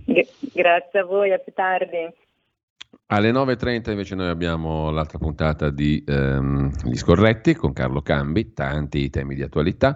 Alle 10.35 Paola D'Amico, Corriere della Sera, l'amica degli animali, si parla di squali, e poi Alberto Torreggiani, rimasto ferito nell'attentato che nel 79 costò la vita a suo padre Pierluigi, parla con Antonino Danna. Mm, e intanto noi torniamo alla nostra rassegna stampa di oggi. Abbiamo visto anche il quotidiano domani, andiamo a vedere la prima pagina di Avvenire e rapidamente le altre che ci mancano. Avvenire apre col modello Europa, l'elezione della Presidente del Parlamento europeo con i voti di Popolari, Socialisti, 5 Stelle, Lega, Fratelli d'Italia, praticamente tutti. È una convergenza possibile anche per il Quirinale, scrive il quotidiano di ispirazione cattolica. Naturalmente nel segno di ovviamente Draghi, questo è evidente, la candidatura di Berlusconi in ribasso. Dopo il precedente della maggioranza Ursula, una nuova sinergia. Col voto di Popolari, Socialisti, 5 Stelle, Lega, Fratelli d'Italia, tutti, intanto Draghi va da Mattarella e vede anche Cartabia, guarda un po'.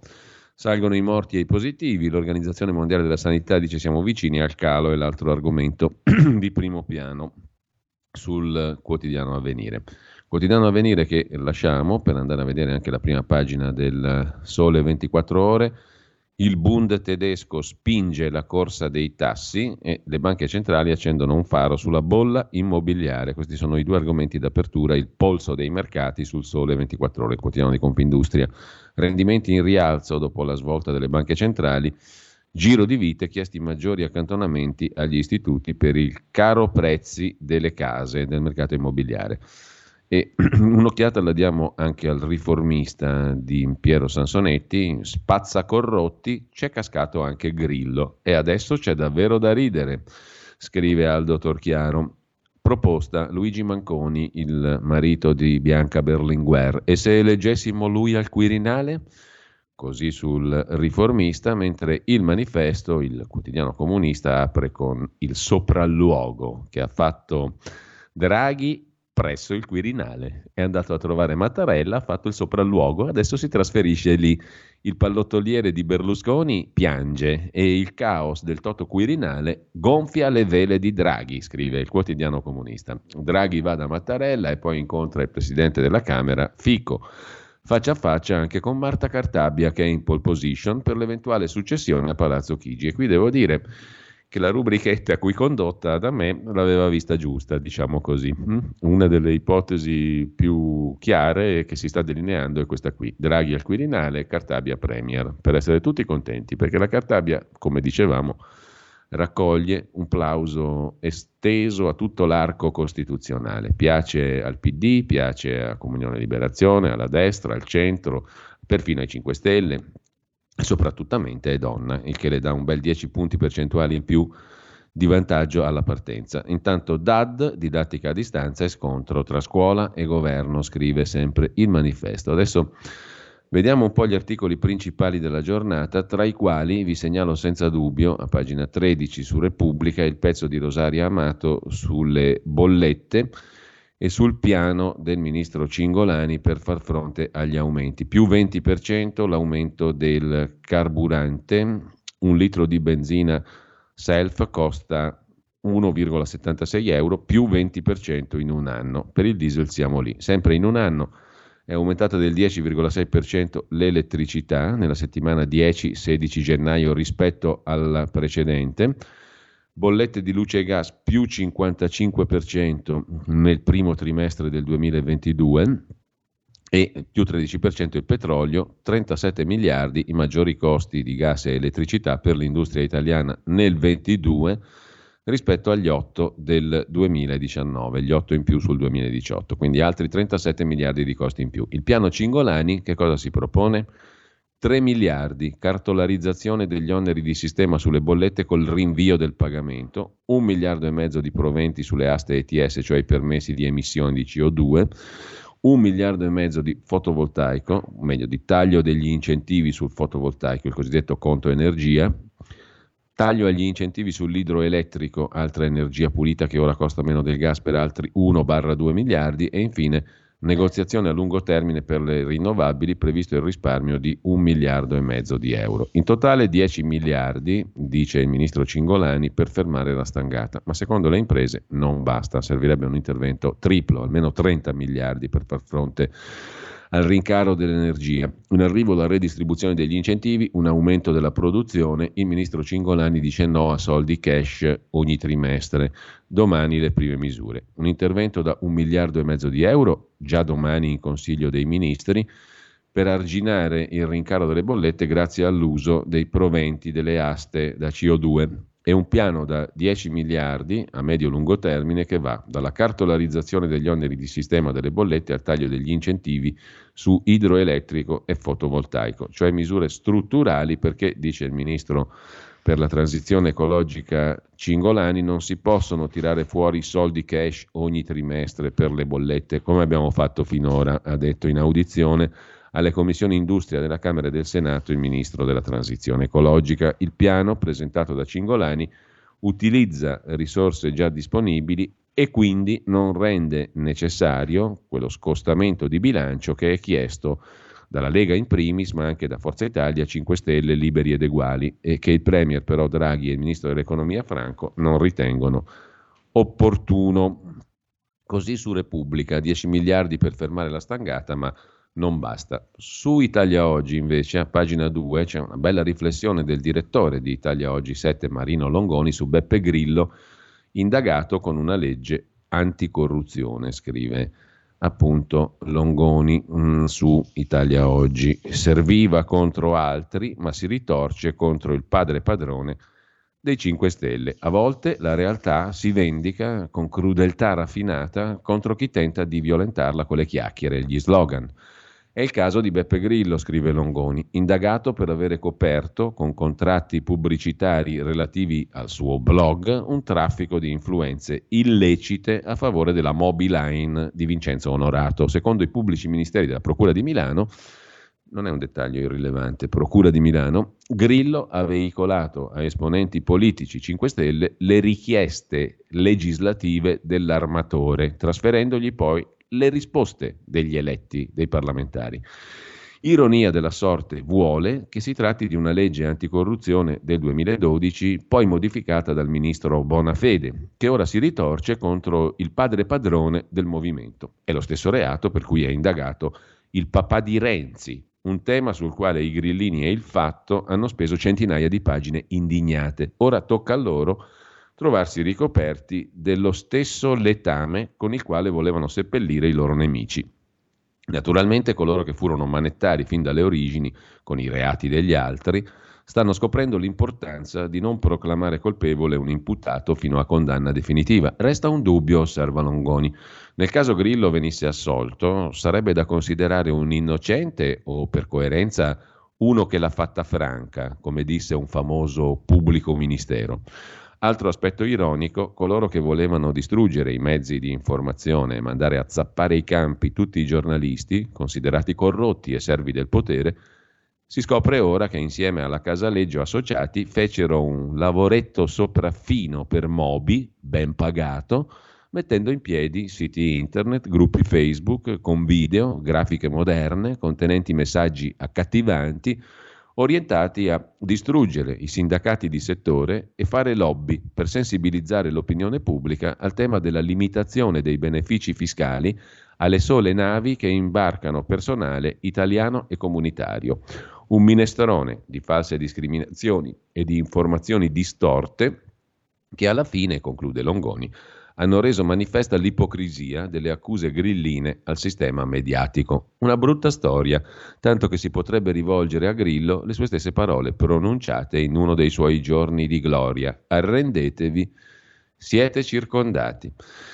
A pagina 2 c'è anche il pezzo del professor Andrea Molle, tutt'altro argomento, gli accordi di Abramo sono di Trump e quindi vengono nascosti da tutti, anche se hanno sciolto i rapporti fra Israele e il mondo arabo. Degli accordi di Abramo non parla mai nessuno, scrive il professor Molle.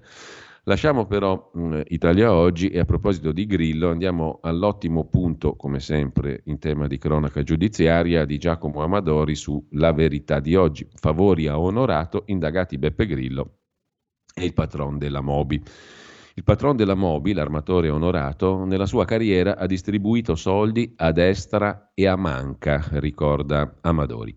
È stato piddino, tendenza Renzi, grillino, sovranista, Fratelli d'Italia, ha pagato tutti, tranne la Lega, viene da osservare perché non c'è la Lega tra i beneficiati dall'armatore. In ogni caso, l'armatore onorato si è meritato una bella segnalazione all'antiriciclaggio nel 2019 per i soldi dati a Casaleggio, Grillo e al lobbista Roberto Mercuri. Fate una googlata di questo nome e scoprirete tante cose interessanti. Ne parlammo molto tempo fa, sulla scorta delle famose indagini dell'allora pubblico Ministero dei Magistris, era venuto fuori anche il nome di Roberto Mercuri. Andate su Google e vi divertite un po'. Roberto Mercuri. Ufficialmente il nuovo procedimento che vede indagato l'armatore onorato insieme a Beppe Grillo è una costola di quello sui finanziamenti alla fondazione Open, la cassaforte del renzismo. Pensate un po' che ironia della sorte. Grillo è finito indagato per una costola dell'indagine sulla fondazione renziana Open. Nel novembre 19, infatti, l'armatore onorato venne perquisito su ordine dei pubblici ministeri di Firenze e nell'occasione sarebbero state trovate le carte poi trasmesse alla Procura di Milano che oggi inguaiano Beppe Grillo. Il fondatore garante dei 5 Stelle avrebbe incassato tra marzo del 18 e febbraio del 2020 240.000 euro, 120.000 all'anno, apparentemente come corrispettivo di un accordo di partnership tra la Mobi SPA e Beppe Grillo SRL, avente ad oggetto la diffusione su canali virtuali quale il sito beppegrillo.it di contenuti redazionali per il marchio Mobi, ma in quel lasso di tempo, dicono i pubblici ministeri, Grillo avrebbe ricevuto dall'armatore onorato anche richieste di interventi a favore della sua società, la Mobi SPA, che Grillo ha veicolato a parlamentari in carica appartenenti ai 5 Stelle, trasferendo quindi al privato le risposte da parte della politica o i contatti diretti con quest'ultima. Triangolazioni delle quali si sarebbe trovata traccia nei dispositivi elettronici e negli appunti dell'armatore onorato, per cui tremano anche molti altri dei 5 Stelle se vengono fuori le chat. Sono amici di vecchia data, da 45 anni, è facile che qualcosa possa essere stato equivocato, ha dichiarato Pasquale Pantano, difensore dell'armatore onorato. Lui e Grillo al momento sono accusati soltanto di traffico di influenze, il che esclude che i parlamentari contattati fossero consapevoli e partecipi dell'accordo economico fra Onorato e Grillo. In questo caso sarebbe stata contestata a tutti la corruzione. Nel decreto di perquisizione i pubblici ministeri evidenziano anche il contratto da 600.000 euro più IVA e altri fee tra la Mobi Onorato e la Casaleggio, quale corrispettivo per la stesura di un piano strategico per l'attuazione di strategie per sensibilizzare l'opinione pubblica italiana al tema della limitazione dei benefici fiscali alle sole navi che imbarcano personale italiano e comunitario, una campagna pubblicitaria che fu denominata Io navigo italiano, cioè sovranista, diciamo così. Per gli inquirenti appare ipotizzabile il delitto di traffico di influenze in considerazione dell'entità delle cifre versate o promesse da onorato, della genericità delle cause dei contratti, delle relazioni esistenti e utilizzate da Grillo su richieste di onorato nell'interesse del gruppo Mobi con pubblici ufficiali, cioè tutti elementi che fanno ritenere illecita la mediazione di Beppe Grillo in quanto finalizzata a orientare l'azione dei pubblici ufficiali in senso favorevole alla società privata, cioè agli interessi del gruppo Mobi. Perciò sono state perquisite le sedi della Grillo e della Casaleggio, oltre alle abitazioni dell'amministratore delegato della Mobi Achille Onorato, figlio di Vincenzo, e di altri soggetti. Come detto, già nel maggio del 19 i risk manager della banca che gestiva i conti della Mobi avevano segnalato all'antiriciclaggio come sospetti gli affari di onorato con Beppe Grillo e con la Casaleggio e associati. Per quanto concerne poi Roberto Mercuri, qui eh, Giacomo Amadori precisa il ruolo di Mercuri. La segnalazione antiriciclaggio evidenzia anche che la società Mobi ha ingaggiato come lobbista anche questo Mercuri, che era già l'ex braccio destro dell'ex vicepresidente di Unicredit Fabrizio Palenzona, già noto per i suoi rapporti di amicizia ed affari con il dalemiano, il banchiere Roberto De Santis, uomo d'affari. In data 2 gennaio del 17 la Mobi sottoscrisse un contratto di durata annuale del valore di 180.000 euro, oltre a un massimo di 10.000 euro di spese, il cui oggetto era l'attività di supporto per il monitoraggio delle attività legislative del Parlamento italiano, del Governo e della Commissione europea, contratto rinnovato nel 18 e anche nel 19, attraverso il lobbista Mercuri già vicino a Palenzona e vicino al dalemiano Roberto De Santis. Insomma, un bel giro. Eh, segue sulla verità di oggi anche l'articolo di François de Tonquedec sui finanziamenti al Giglio Magico, perché l'inchiesta di Milano, come dicevamo, parte da quella su Open di Matteo Renzi, che aveva ottenuto 300.000 euro dallo stesso imprenditore Vincenzo Onorato, oggi nei guai, la trattativa per un emendamento e le altre questioni riassunte oggi sulla verità. Dalla verità passiamo al giornale, il giornale più eh, in senso più largo allarga il tiro, diciamo per così dire, l'ottica sui 5 Stelle e aggiunge alla questione del Mobi e di Vincenzo Onorato anche gli altri canali di finanziamento del movimento, dal caso Venezuela alle lobby del tabacco, quanti sospetti sui soldi ai grillini, sepolta l'onestà sbandierata dai 5 Stelle, dal Sud America 3 milioni e mezzo in una valigia, onestà, uno slogan fuori luogo, perché il Do Des è sempre stato al centro dell'attività del Movimento 5 Stelle, oggi indagato dalla Procura di Milano, Beppe Grillo, per traffico di influenze. Eh, e mm, il giornale ricorda l'ex capo dell'intelligence venezuelana, Ugo Armando Carvajal, il quale continua a parlare con i giudici in Spagna. È in carcere dallo scorso settembre. È tornato nei giorni scorsi sui finanziamenti illeciti dal Venezuela movi- al Movimento 5 Stelle, fornendo dettagli sull'invio di denaro non solo ai 5 Stelle, ma anche a Kirchner in Argentina, a Evo Morales in Bolivia, a Lula da Silva in Brasile, a Fernando Lugo in Paraguay, a Ollanta Humala in Perù e poi ai leader politici in Honduras, in Colombia e in Italia appunto al Movimento 5 Stelle, in Spagna al Movimento Podemos. Attraverso una lettera al portale spagnolo OK Diario, il general Carvajal, ormai in pensione, ha dichiarato ironicamente che è curioso che ora nessuno ne sappia nulla di quei fondi che hanno aiutato a finanziare illegalmente candidature elettorali e partiti politici, oltre a gruppi violenti ed estremisti. Così scrive il giornale che ricorda appunto la vicenda venezuelana dei soldi ai 5 Stelle, ma anche la Philip Morris. Come dimenticare nel 2020 lo scandalo della mega consulenza a Philip Morris da 2 milioni 400 mila euro di Casaleggio, con i grillini che non volevano aumentare le tasse sul tabacco e il dubbio, anche qui, che ci potesse essere un grosso conflitto di interessi. Per non dire di Antonio Di Pietro, cliente numero uno della Casaleggio Associati, che tra 2005 e 2010, con la sua Italia dei valori, versava nelle casse dell'azienda oltre un milione e mezzo di euro provenienti dai fondi pubblici. Di Pietro, che per la cronaca è stato tra i primi a tacciare come balle le denunce venezuelane di Carvajal. Intanto però Di Pietro è stato appunto cliente della Casaleggio Associati, questo si sapeva per cinque anni almeno con la sua Italia dei valori erano fondi pubblici quelli che poi arrivavano a Casaleggio tramite Di Pietro. Altra questione invece a proposito di scandali veri o presunti, sulla verità se ne occupa Francesco Bonazzi, sugli sms tra la Pfizer e la Presidente della Commissione europea von der Leyen, l'Unione Europea si chiude a riccio e li dichiara non rilevanti, inventandosi un cavillo. Erano messaggi brevi, niente trasparenza dovuta. Sospetti anche sul marito della Presidente. Un eurotrucco, scrive Francesco Bonazzi.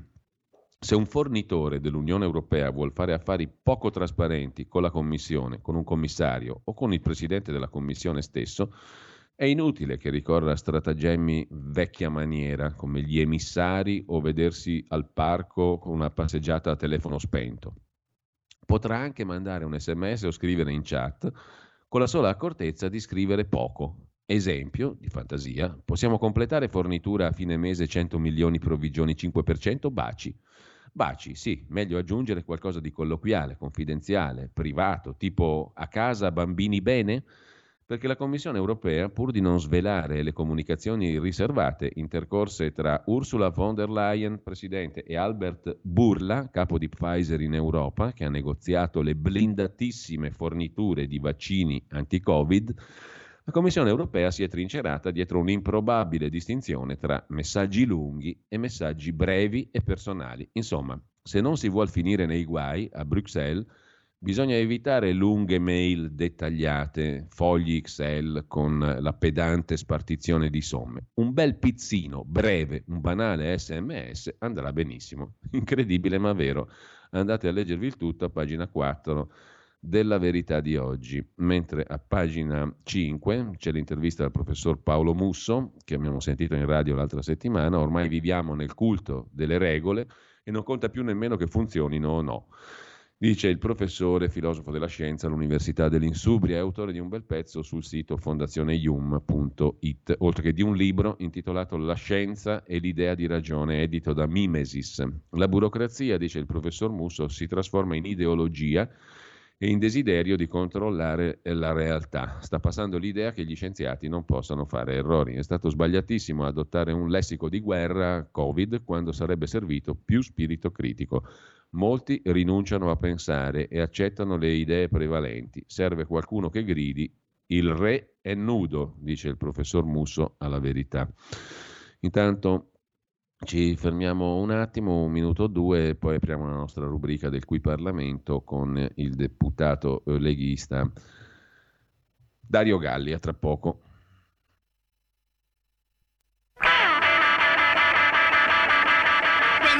To the bottom, I go back to the top of the slide.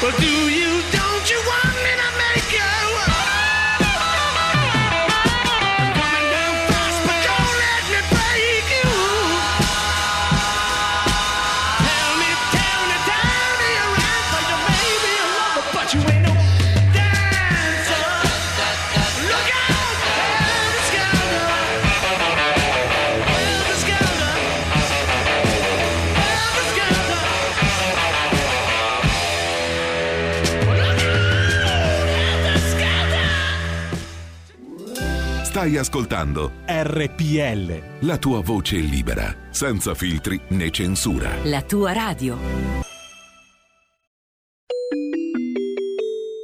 Qui Parlamento. E intanto, prima di entrare nel nostro qui Parlamento, per chi avesse ascoltato i brani musicali, come sempre con il calendario musicale alla mano, mercoledì 19 gennaio, 19 gennaio del 1853, la prima a Roma del Trovatore di Giuseppe Verdi. Abbiamo sentito la celeberrima Vedi le fosche notturne spoglie prima, poi abbiamo ascoltato poco fa invece Eltro Skeltro dei Beatles 1968. Perché? Perché questa canzone fu ascoltata il 19 gennaio oggi del 71 al processo a Charles Manson, criminale notissimo negli Stati Uniti per essere stato ritenuto il mandante di fatti di sangue famosi come quello dell'eccidio di Cielo Drive in cui furono assassinati Sharon Tate e quattro amici. Bene, Helter Skelter in lingua inglese può indicare sia la confusione disordinata sia lo scivolo dei Luna Park, quello elicoidale, e fu il nome dato dal criminale da Charles Manson, ispirandosi a questa canzone dei Beatles, alla sua teoria su un'imminente guerra razziale tra bianchi e neri che avrebbe decimato la popolazione mondiale. Questo per essere precisi sui brani musicali che abbiamo ascoltato. Ma come vi dicevo, il nostro qui Parlamento, l'ultimo della 25ennale storia di RPL che da domani si chiama Radio Libertà, eh, vede ospite oggi Dario Galli che di Radio Padania Libera e poi RPL, la tua radio, è stata una delle voci che più sono state ascoltate da ascoltatrici e ascoltatori, continuerà ad esserlo anche nella futura meravigliosa epopea di Radio Libertà che inizia ufficialmente da domani. Intanto buongiorno a Dario Galli, componente della Commissione Attività Produttive della Camera, già vice ministro dello sviluppo economico e sottosegretario di Stato nel medesimo ministero nel governo Conte. Buongiorno Dario, ci diamo del tu, facciamo prima. Sì, buongiorno, ciao Giulio, un caro saluto a tutti eh, devo dire, no, non possono andare col pensiero ai 25 anni che si chiudono oggi, quindi Veramente grazie a RPL, Radio Padania Libera, a tutti quelli che ci hanno lavorato, a chi l'ha fondata, a chi l'ha diretta, a te, a Carnelli che da, da, da secoli ormai siete colonne portanti eh sì. e soprattutto un carissimo saluto agli ascoltatori che in 25 anni ci hanno sempre seguito che continueranno a seguirci, che si sono abbonati, non cambia niente per loro, anzi si riparte con uno sguardo ancora più ampio, quello vogliamo avere. Il nome libertà assume tutto, no? non, non, è una retorica questa, è una verità. Eh, io ti ringrazio Dario questo, per questa... Volevo solo aggiungere che oltre ovviamente sì. a fare i migliori auguri alla, alla, alla nuova avventura che inizia domani, eh, certo RPL è comunque nata proprio per difendere e sottolineare nella, nell'ambiente politico e tra i cittadini proprio il concetto di base di libertà, che poi al di là di come si declina in questioni politiche, in ideologie, in, in atti amministrativi, in, in leggi, in provvedimenti legislativi, però alla fine sono il concetto semplice ma proprio di base che ha sempre permeato la nostra azione politica. Proprio così, e anche la nostra azione di cercare di fare informazione, dibattito, discussione, lo faremo sempre di più. Intanto entriamo nei temi di attualità con, con Dario Galli e ti chiedo subito, così in maniera bruciante, ehm, Draghi, Presidente della Repubblica, Marta Cartabia, prima Premier donna? Eh, non so, fai una domanda che ovviamente, diciamo, come militante di un partito che ha una discussione interna come giusto che sia, ma ha ben chiaro il concetto di disciplina di partito, ovviamente posso esprimermi solo in maniera assolutamente dire, personale e da quello che è evidente a tutti, quindi senza aggiungere cose particolarmente riservate tra virgolette.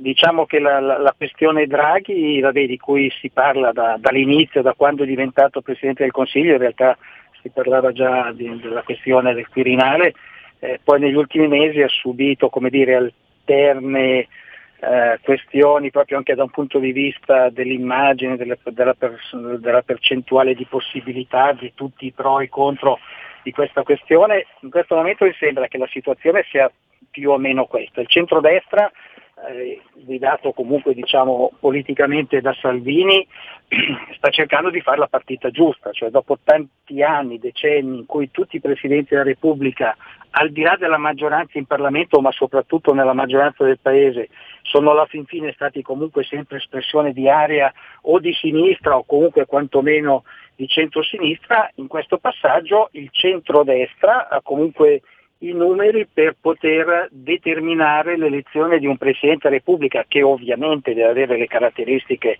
adeguate, ci mancherebbe altro, uh, di un Presidente de, di una Repubblica comunque importante, quella del, del nostro Paese, e però che per una volta voglio dire, sia espressione sostanzialmente di quella maggioranza spesso silenziosa del Paese che però guarda più a questa parte politica che non all'altra. Quindi credo che la questione più importante sia quella di far passare il concetto che il Presidente della Repubblica può anche non essere necessariamente di sinistra.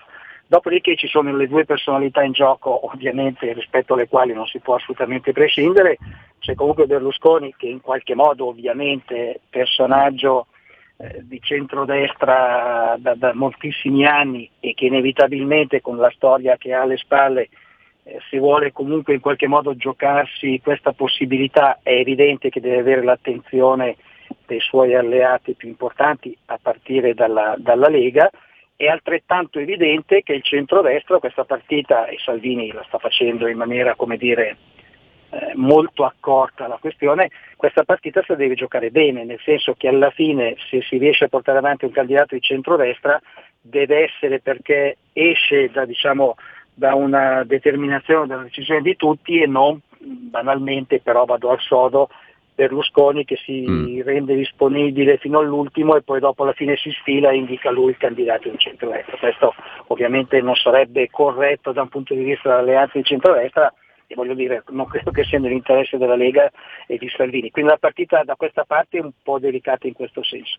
Draghi diciamo, mette una serie di problematiche perché comunque il passaggio al Quirinale non è così scontato che dia origine, eh, come dicevi tu, con Cartabia o con altri a un, un, governo che subito dopo continua a fare le stesse cose di prima, senza interruzioni, senza problemi, senza necessità di rivedere i rapporti con gli alleati, quindi tutt'altro che voglio dire che che banale come, come, passaggio in un periodo in cui si devono comunque chiudere una serie di questioni importanti e soprattutto dove purtroppo è molto brutto dirlo, ma alla fine con tutte le cose che abbiamo fatto noi continuiamo a contare, a contare 250-300 decessi per Covid al giorno con tutto quello che ne consegue, da una parte. Dall'altra è inutile dirlo che se tutti esaltano Draghi per quello che porta come standing personale soprattutto all'estero, che potrebbe portare come immagine positiva di stabilità per sette anni al Quirinale all'estero, è anche evidente che da parte di tutti i partiti, di chi lo idolatra e chi un po' meno,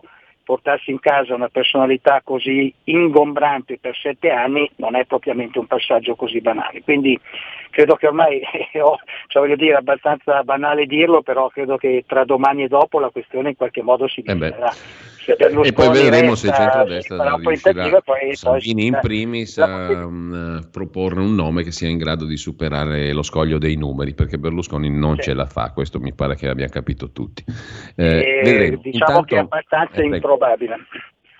Allora, altro tema proprio tratto da, dalle cose di giornata, come siamo soliti fare dopo la rassegna stampa. L'altro tema che ti riguarda anche da vicino, um, visto che appartiene alla Commissione Industria, sei stato appunto, come ricordavo, vice ministro dello sviluppo economico, l'economia appunto. In primo luogo il rincaro dei prezzi dell'energia, luce e gas per le imprese, e anche per le famiglie e gli individui. Il ministro Cingolani ha parlato ieri alle commissioni industria di Camera e Senato di 10 miliardi per fermare il rincaro dell'energia. Le imprese dicono che non basta. La Lega ha preso posizione molto fermamente a partire da, dal segretario Salvini eh, su questa questione. Anche ieri abbiamo seguito il punto stampa e, e le conferenze stampa su questo tema e le proposte della Lega. Insomma, le proposte di Cingolani ti convincono? Sono sufficienti per affrontare il tema enorme del rincaro dell'energia? Sì, ma diciamo che in, questo, in questa questione purtroppo devo rilevare un'altra volta come la Lega in tutta la sua storia ormai più che trentennale eh, sia sempre antisignana, non nelle, solo nelle questioni politiche come ha sempre fatto, ma alla fine anche nelle questioni pratiche, perché essendo fatta ormai eh, nelle sue componenti legislative a qualunque livello da persone che hanno comunque grande esperienza amministrativa nella, proprio nell'amministrazione pubblica locale.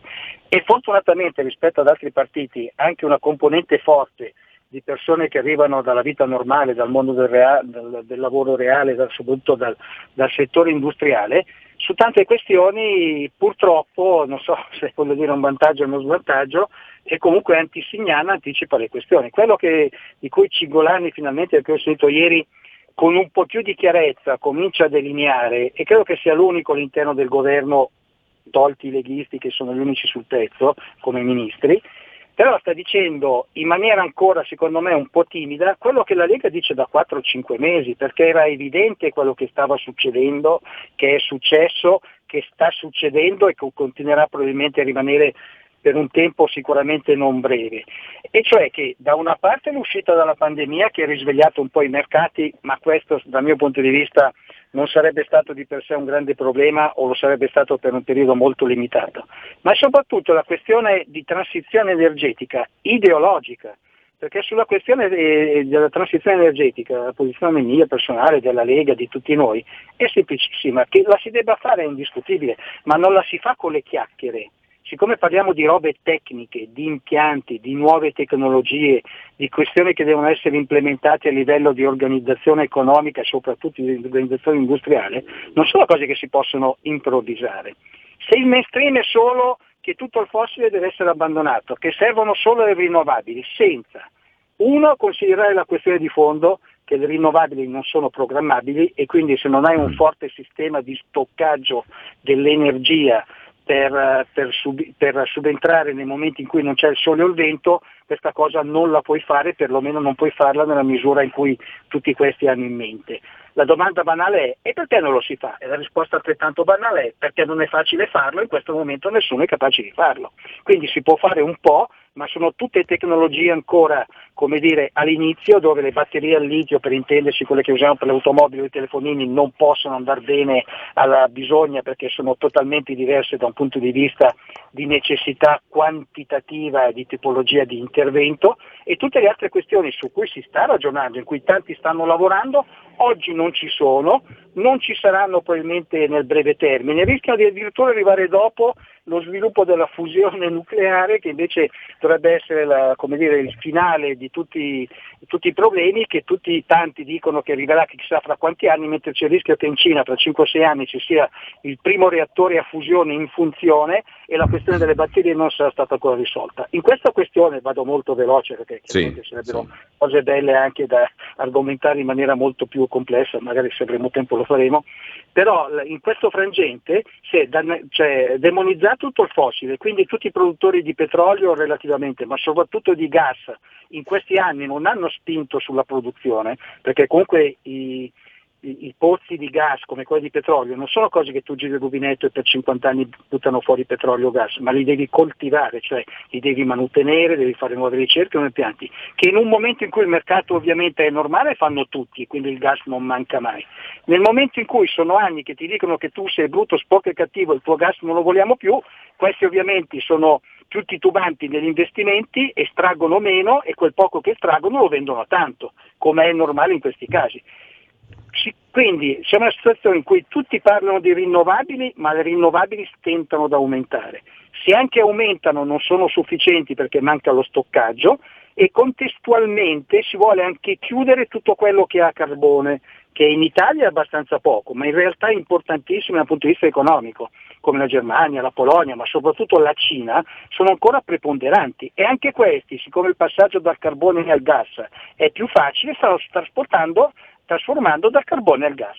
Quindi il gas per dire è demonizzato perché è comunque un fossile, tutti ne stanno usando molto di più, senza gas non fai la transizione elettro- eh, energetica, ecologica, quindi la transizione ecologica paradossalmente come risultato finale in questi anni, non in questi mesi, in questi anni sta portando ad un aumento enorme del consumo di gas con una produzione che invece non aumenta nella stessa maniera. Risultato, il prezzo è aumentato fino a 10 volte.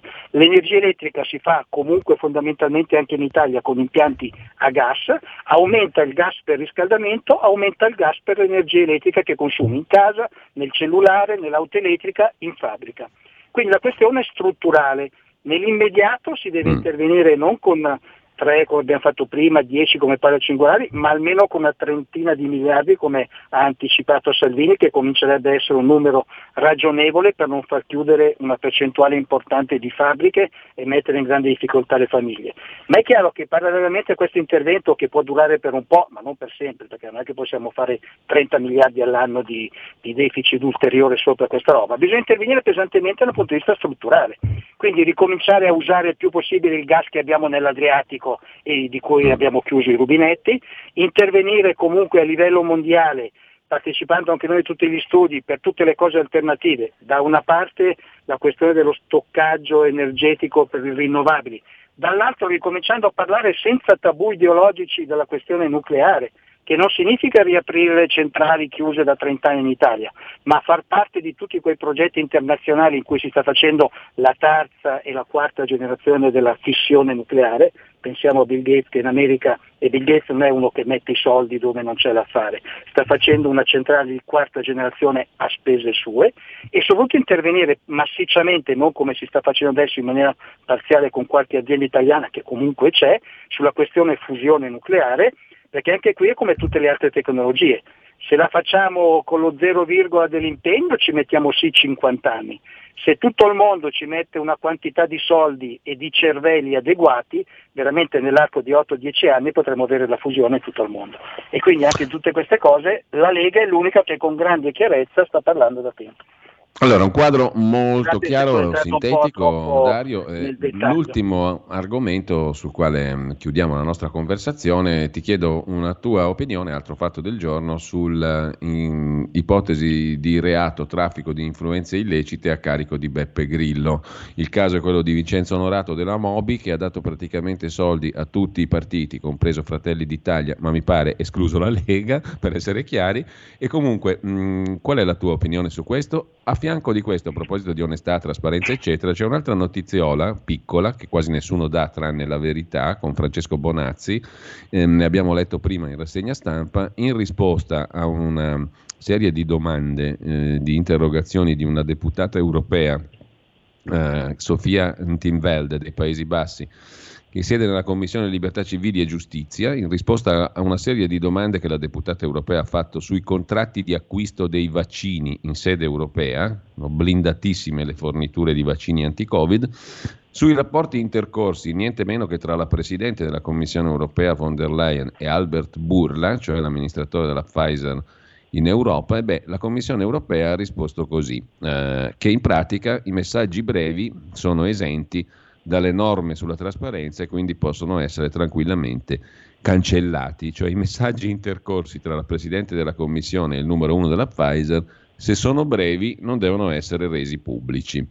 Insomma, una bella figura, sottolinea oggi, pochissimi lo, lo, fanno, sottolinea oggi la verità. Mi pare interessante, notizia minore ma interessante, minore, non so se minore, però sono sospetti anche sul marito della Presidente della Commissione europea. Di questo però non si parla. Che te ne pare Beh, a proposito di onestà, trasparenza, eccetera? Assolutamente. Ma diciamo che sulla questione europea, anche qui eh, dispiace dirlo perché poi gli altri, non, non, tutti, anche a livello di cittadini, capiscono la posizione della Lega, noi siamo sempre stati criticissimi nei confronti dell'Unione Europea così com'è, non perché non siamo europeisti, anzi il contrario, noi vorremmo veramente un grande una grande porzione di mondo come il vecchio continente che avesse una vera unità politica e portasse avanti le esigenze dei popoli nel proprio interesse e nell'interesse del resto del mondo, visto che su tante cose sicuramente siamo molto più avanti e abbiamo una storia decisamente più complessa e articolata alle spalle. Però poi l'Unione Europea di cui parliamo è questa roba qui, che è un'altra cosa, un conto sono le strutture politico-amministrative, un conto è il concetto ideologico che ci sta dietro. Quindi alla fine mi verrebbe da dire niente di nuovo sotto il sole, tutti pontificano, ma alla fine mi pare di capire che nei comportamenti spiccioli alcune abitudini di alcuni stati nazionali vengono trasferiti tal quali a livello europeo centrale. Questa roba qui poi dei messaggi brevi è veramente è ridicola quanto almeno in Turchia quello che si siede è la donna che resta in piedi, quindi voglio dire personalmente non mi sorprende il fatto che non abbiano neanche la dignità dire, di rendersi conto di quando si rendono non tanto eh, come dire, nella sostanza, come dicevi giustamente te, eh, tu eh, facendo cose probabilmente anche illegali, ma semplicemente non avere il senso del ridicolo e questo dal mio punto di vista è quasi più grave.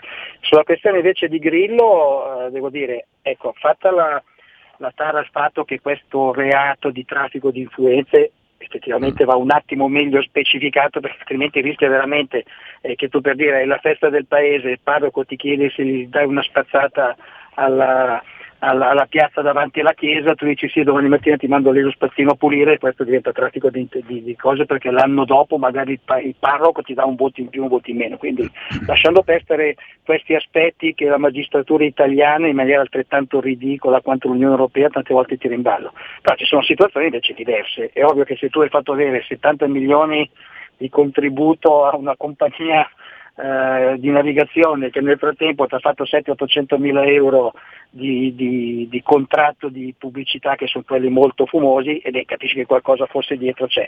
In questo senso devo dire, su Grillo non dico assolutamente nulla perché di questo personaggio io veramente non ho capito cosa sia entrato a fare nella politica italiana, quello che abbia fatto eccetera, per cui proprio non, non ho nulla da dire nel senso che proprio non, non, non ho nessuna considerazione da fare.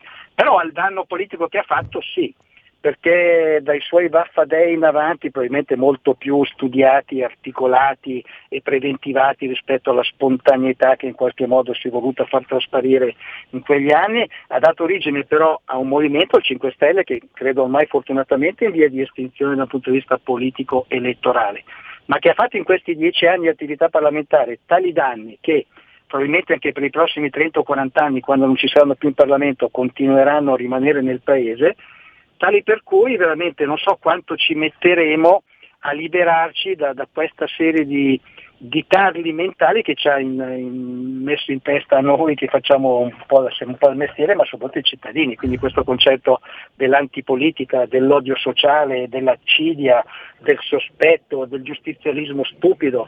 Però come succede spesso in politica e nella storia, le cose che tu fai in maniera forzata, pensando di colpire il nemico, spesso ti si ritorce contro. Quindi la questione sbandierata della riduzione dei parlamentari non ha portato a loro nessun vantaggio elettorale, anzi, e contribuirà la prossima volta a renderli ininfluenti in, in Parlamento, a Camera e Senato, questa questione di Grillo, che ripeto, al di là della tara sul reato in sé, è comunque una cosa che non mi pare marginale, quindi potrebbe avere anche sviluppi interessanti, è altrettanto una, un qualcosa che gli si ritorce contro. Questi hanno fatto i Torquemada i giustizialisti, i, quelli che erano i perfettini, tutto il genere nei confronti di tutto il resto del mondo politico e adesso si ritrovano in casa la stessa cosa. Quindi qualche riflessione loro magari la dovranno fare e soprattutto credo che qualche riflessione la faranno quei tanti che li hanno votati e che già da anni si sono pentiti di averlo fatto. Bene, eh, ringrazio Dario Galli, buona giornata, buon lavoro, buona libertà. Grazie a te, grazie soprattutto a tutti gli ascoltatori, un grazie veramente a tutti quelli che hanno fatto Radio Padania Libera, che hanno fatto RPL e in bocca al lupo a voi che siete lì per far partire domani questa nuova avventura di Radio Libertà. Ciao, buongiorno. Bene. Grazie a Dario Galli, tra poco qualche messaggio sono arrivati eh, via Whatsapp, li leggiamo e poi andiamo agli scorretti con Carlo Cambi dopo le 9.30. Qui Parlamento. Allora, scrive un ascoltatore o ascoltatrice, cambierà niente perché le teste sono sempre quelle, ci vorrebbe un cambio di teste e questo è un suggerimento generalissimo, perfino diciamo tautologico. Continuano ad osannare Draghi, scrive Pietro da Bergamo, mi può dire lei o cambi dopo una o cosa buona che ha fatto Draghi, una, non due e ne parliamo di Draghi eh, con eh, Carlo Cambi tra poco. Cambia la app o ti posso ascoltare su smartphone come adesso? Viene aggiornata naturalmente la app e poi verrà aggiornata come lo era prima, ogni tanto, periodicamente. Quindi l'app cambierà faccia col nuovo nome di Radio Libertà, il nuovo logo, ma ve la ritrovate pulita nel vostro smartphone e potete poi aggiornarla periodicamente come, come è sempre successo. Mentre mi chiede Pino cosa è successo stamattina per mettere questa musicaccia, musicaccia che ha a che fare sempre col calendario. Erano eh, i Beatles, Elter Skelter, presumo, eh, e poi lo sarà con Janis Joplin che ascoltiamo tra poco, cantante statunitense che nasce in Texas oggi, il 19 gennaio del 43, che tutti conoscono. Fa parte anche di quell'elenco dei cantanti morti alla famosa età di 27 anni. Ascolteremo nel pezzo Me and Bobby McGee che tutti più o meno hanno orecchiato e sentito. Il brano 4 invece poi più tardi eh, un'altra donna, una cantante regina della musica country che nasce il 19 gennaio ma del 46, stiamo parlando di Dolly Parton, Jolene, il pezzo che ascolteremo sempre in tema di musicaccia, come dice il nostro amico Pino.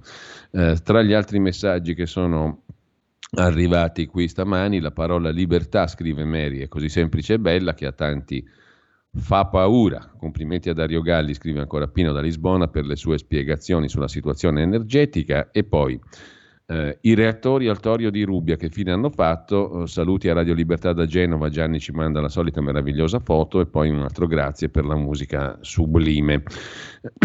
Intanto chiudiamo con qualche segnalazione ancora dai quotidiani di oggi. Adesso ritorniamo a condividere le nostre pagine dell'edicola digitale mm, c'è un ampio capitolo su Draghi, il Quirinale, eccetera, eccetera, cioè chiaramente l'elezione del Presidente della Repubblica in primo piano, in questo caso sulla stampa, pagina 3, un retroscena che si intitola così, la partita di Draghi, iniziato il giro di incontri del Premier, prima il capo dello Stato e la ministra Cartabia, poi Fico e Guerini. I dirigenti PD e 5 Stelle possono garantire i voti dei giallorossi cioè Draghi parte dai voti PD e 5 Stelle per diventare Presidente della Repubblica.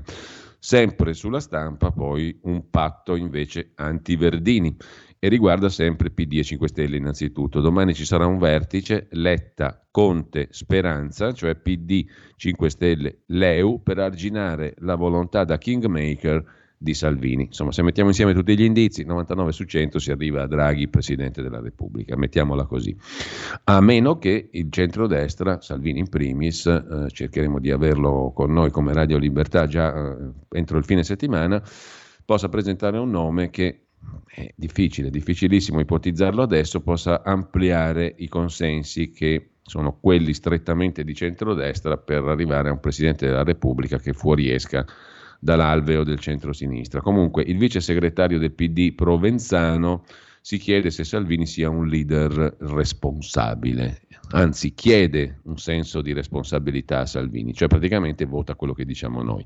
Mettete d'accordo con noi. Ci sono due metodi, ha detto il vice segretario del PD Provenzano. Quello del Partito Democratico che ha proposto una candidatura istituzionale condivisa, stile Mattarella e un patto di legislatura, e quello di Verdini che dice come cercare i voti per Berlusconi, ma teorizza che spetta a Salvini il diritto di avanzare una proposta di destra. Insomma, si fa come diciamo noi, dice il vice segretario del PD. Commenta su Italia Oggi Domenico Cacopardo, potrebbe essere la vera svolta l'elezione di un Presidente della Repubblica slegato da un partito e da uno schieramento, e sempre a Draghi andiamo a finire sostanzialmente, chiuderebbe un'epoca di immotivate egemonie politiche. Se venisse eletto un Presidente super partes ma anche capace, vedi Draghi, il PD sarebbe costretto a entrare in politica, a rinunciare al collante dell'anti per definire una vera piattaforma programmatica, forse per la prima volta riformista. Il centrodestra dovrebbe, per la prima volta dal 94, fare il suo mestiere che finora purtroppo non ha fatto, cioè quello che la destra conservatrice e liberale assicura alle storiche democrazie del continente. Bei discorsi, ma poi insomma si va a finire più o meno sempre lì. Ci fermiamo, Janis Joplin e poi Carlo Cambi. Che accoppiata.